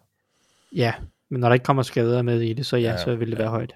Ja, og vi kan jo kun det, det har jeg jo egentlig ikke sagt, fordi det er ikke lige så relevant i det her program jo, men vi kan jo ikke rigtig, vi kan jo kun gå ud fra de skader, vi kender til lige nu. Uh, vi kan ikke gætte på skader. Selvfølgelig kommer de skaderne, men, men vi ved ikke, hvor mange, hvem de rammer, i hvilket omfang og så det er jo øh, nytteløst at begynde på det. Nå, vi skal høre om det sidste hold, Mark, og det er dig, der får lov til at snakke om Washington Commanders. Ja, det går, at vi slutter med lidt spice her måske, det ved jeg faktisk ikke helt. Øh, det kunne det godt lyde lidt til, fordi at, øh, jeg synes i en best case, at øh, de godt kan vinde deres division. Og det, det er lige skynde mig at sige. Jeg var lige på bange for, at du vil se Super Bowl. Du øh, faldt simpelthen ud, jeg hørte ikke, hvad du sagde. Jeg siger, jeg var bange for, at du lige var ved at sige Super Bowl. Nå, nej. Øh, rolig, rolig. Øh, på ingen måde. Og jeg vil også starte med at sige, det er jo ikke fordi, de er mine favoritter. Faktisk bestemt ikke. Men hvis alt går rigtigt, så synes jeg, at deres division giver dem en mulighed, og det er måske også det, det bunder lidt i det her. I en best case, så skal vi huske på, at de skal kæmpe mod et McCarthy-ledet Dallas-hold, der synes jeg ikke ser lige så stærkt ud på papiret som sidste år. Et Eagles-hold, som Anders var inde på, rigtig nok ser rigtig spændende ud, men som også står og falder med Hurts, og så et Giants-hold, der så længe de har Daniel Jones som quarterback, øh, ikke bliver et hold, jeg kommer til at vælge over nogen som helst. Øh, realiteten er så bare, at vi igen må stige direkte ind i, at NFC East igen kan producere øh, et øh, slutspilshold øh, med relativt lavt antal sejre, og måske også øh, evner, fordi de vinder divisionen. Og i et best case, så kan jeg sagtens se Commanders blive dem. Øh, kigger vi på, hvordan de skal gøre det, så bliver, de nødt til at, så bliver vi nødt til at starte med deres vigtigste spiller, som ja, skræmmende nok er Carson Wentz, fordi han skal bidrage til, at øh, de når til det her promised land. Øh, med god grund, så er der selvfølgelig nok rigtig mange, der har store spørgsmålstegn omkring Wentz, og, øh, men øh, han må nok betragtes, i hvert fald på rent talent, som den bedste quarterback, Scott Turner har haft øh, at arbejde med i Washington i, i de tre år, han nu har været der, hvor det så også skal siges, at angrebet statistisk set har været super ringe. Øh, men hvis man tror på, at Turner har mere at byde på som offensiv koordinator, og måske kan begynde at træde sin far lidt mere i bedre, jamen så er det måske Wentz, det skal starte med, og for mig sker det i en best case. Vi kommer til at se Terry McLaurin, Curtis Samuel blive en, en solid duo øh, med Wentz ved roret, øh, og deres succes bliver selvfølgelig de vigtigste brækker i, at Scott Turner lykkes med at få sin bedste sæson indtil videre som, øh, som offensiv koordinator for, øh, for Washington. På forsvaret, der har vi jo stadig den her utrolig stærke linje, og der må vi så bare lige se igennem fingre med, at Jack Del Rio er deres coach. Øh, men der er masser af spillere på den her linje, der kan tage kampe over og give angrebet den hjælp, de har behov for i, i de kampe, hvor det måske ikke kører lige så godt. Kendall Fuller øh, kommer også til at spille en super god sæson øh, i et best case. Havde de spillet i nærmest alle andre divisioner, så har jeg svært ved at strække dem til mere end 7-8 sejre. Men øh, deres division taget i betragtning, og at vi snakker best case osv., så, har jeg valgt at sige 10-11 stykker, og at øh, det potentielt set kan være nok til, at de også vinder der er klart ting, der er nogle andre ting, der skal gå galt øh, for nogle af de andre hold, før det også sker, men det har vi bare set i NFC så mange gange før. Mm. Øh, det kan de sagtens. Øh, ja. Og det vil jo så betyde, at de kommer i slutspillet. Hvor der så måske ikke sker så meget. Det vil jeg på ingen måde forvente mig. Nej. Jamen, øh, du undgik lige præcis hype-toget, og øh, okay. vi nåede i mål. Samtlige 32 hold har vi nu gennemgået, og som vi også har teaset lidt for nu, så... Øh, så gør vi altså det næste uge, at vi øh, kommer med vores sidste power ranking her i offseason. Vi, vi laver en holdrangering. Nu har vi rangeret øh, quarterbacks og head coaches. Nu laver vi en samlet holdrangering lige op til sæsonstart. Og jeg fik vist sagt, at det her det var det næste sidste offseason-program. Vi laver to mere ud over det. Jeg skulle lige have styr på ugerne, og hvornår NFL-sæsonen begynder, og de der. Vi har, øh, der er to programmer mere ud over det her, og så er det altså optag til u 1. Men vi, øh, vi skal nok nå at snakke en masse fodbold, inden sæsonen går i gang, og selvfølgelig også når den går i gang. I denne omgang har du lyttet til mig. Jeg hedder Mathias Sørensen, med mig har haft Anders Kaltoff, Thijs Joranger, og altså igen, heldigvis er han tilbage, Mark Skafte Våbengård. Vi lyttes ved. Tak til jer, der støtter os på tier.dk og på Fantom.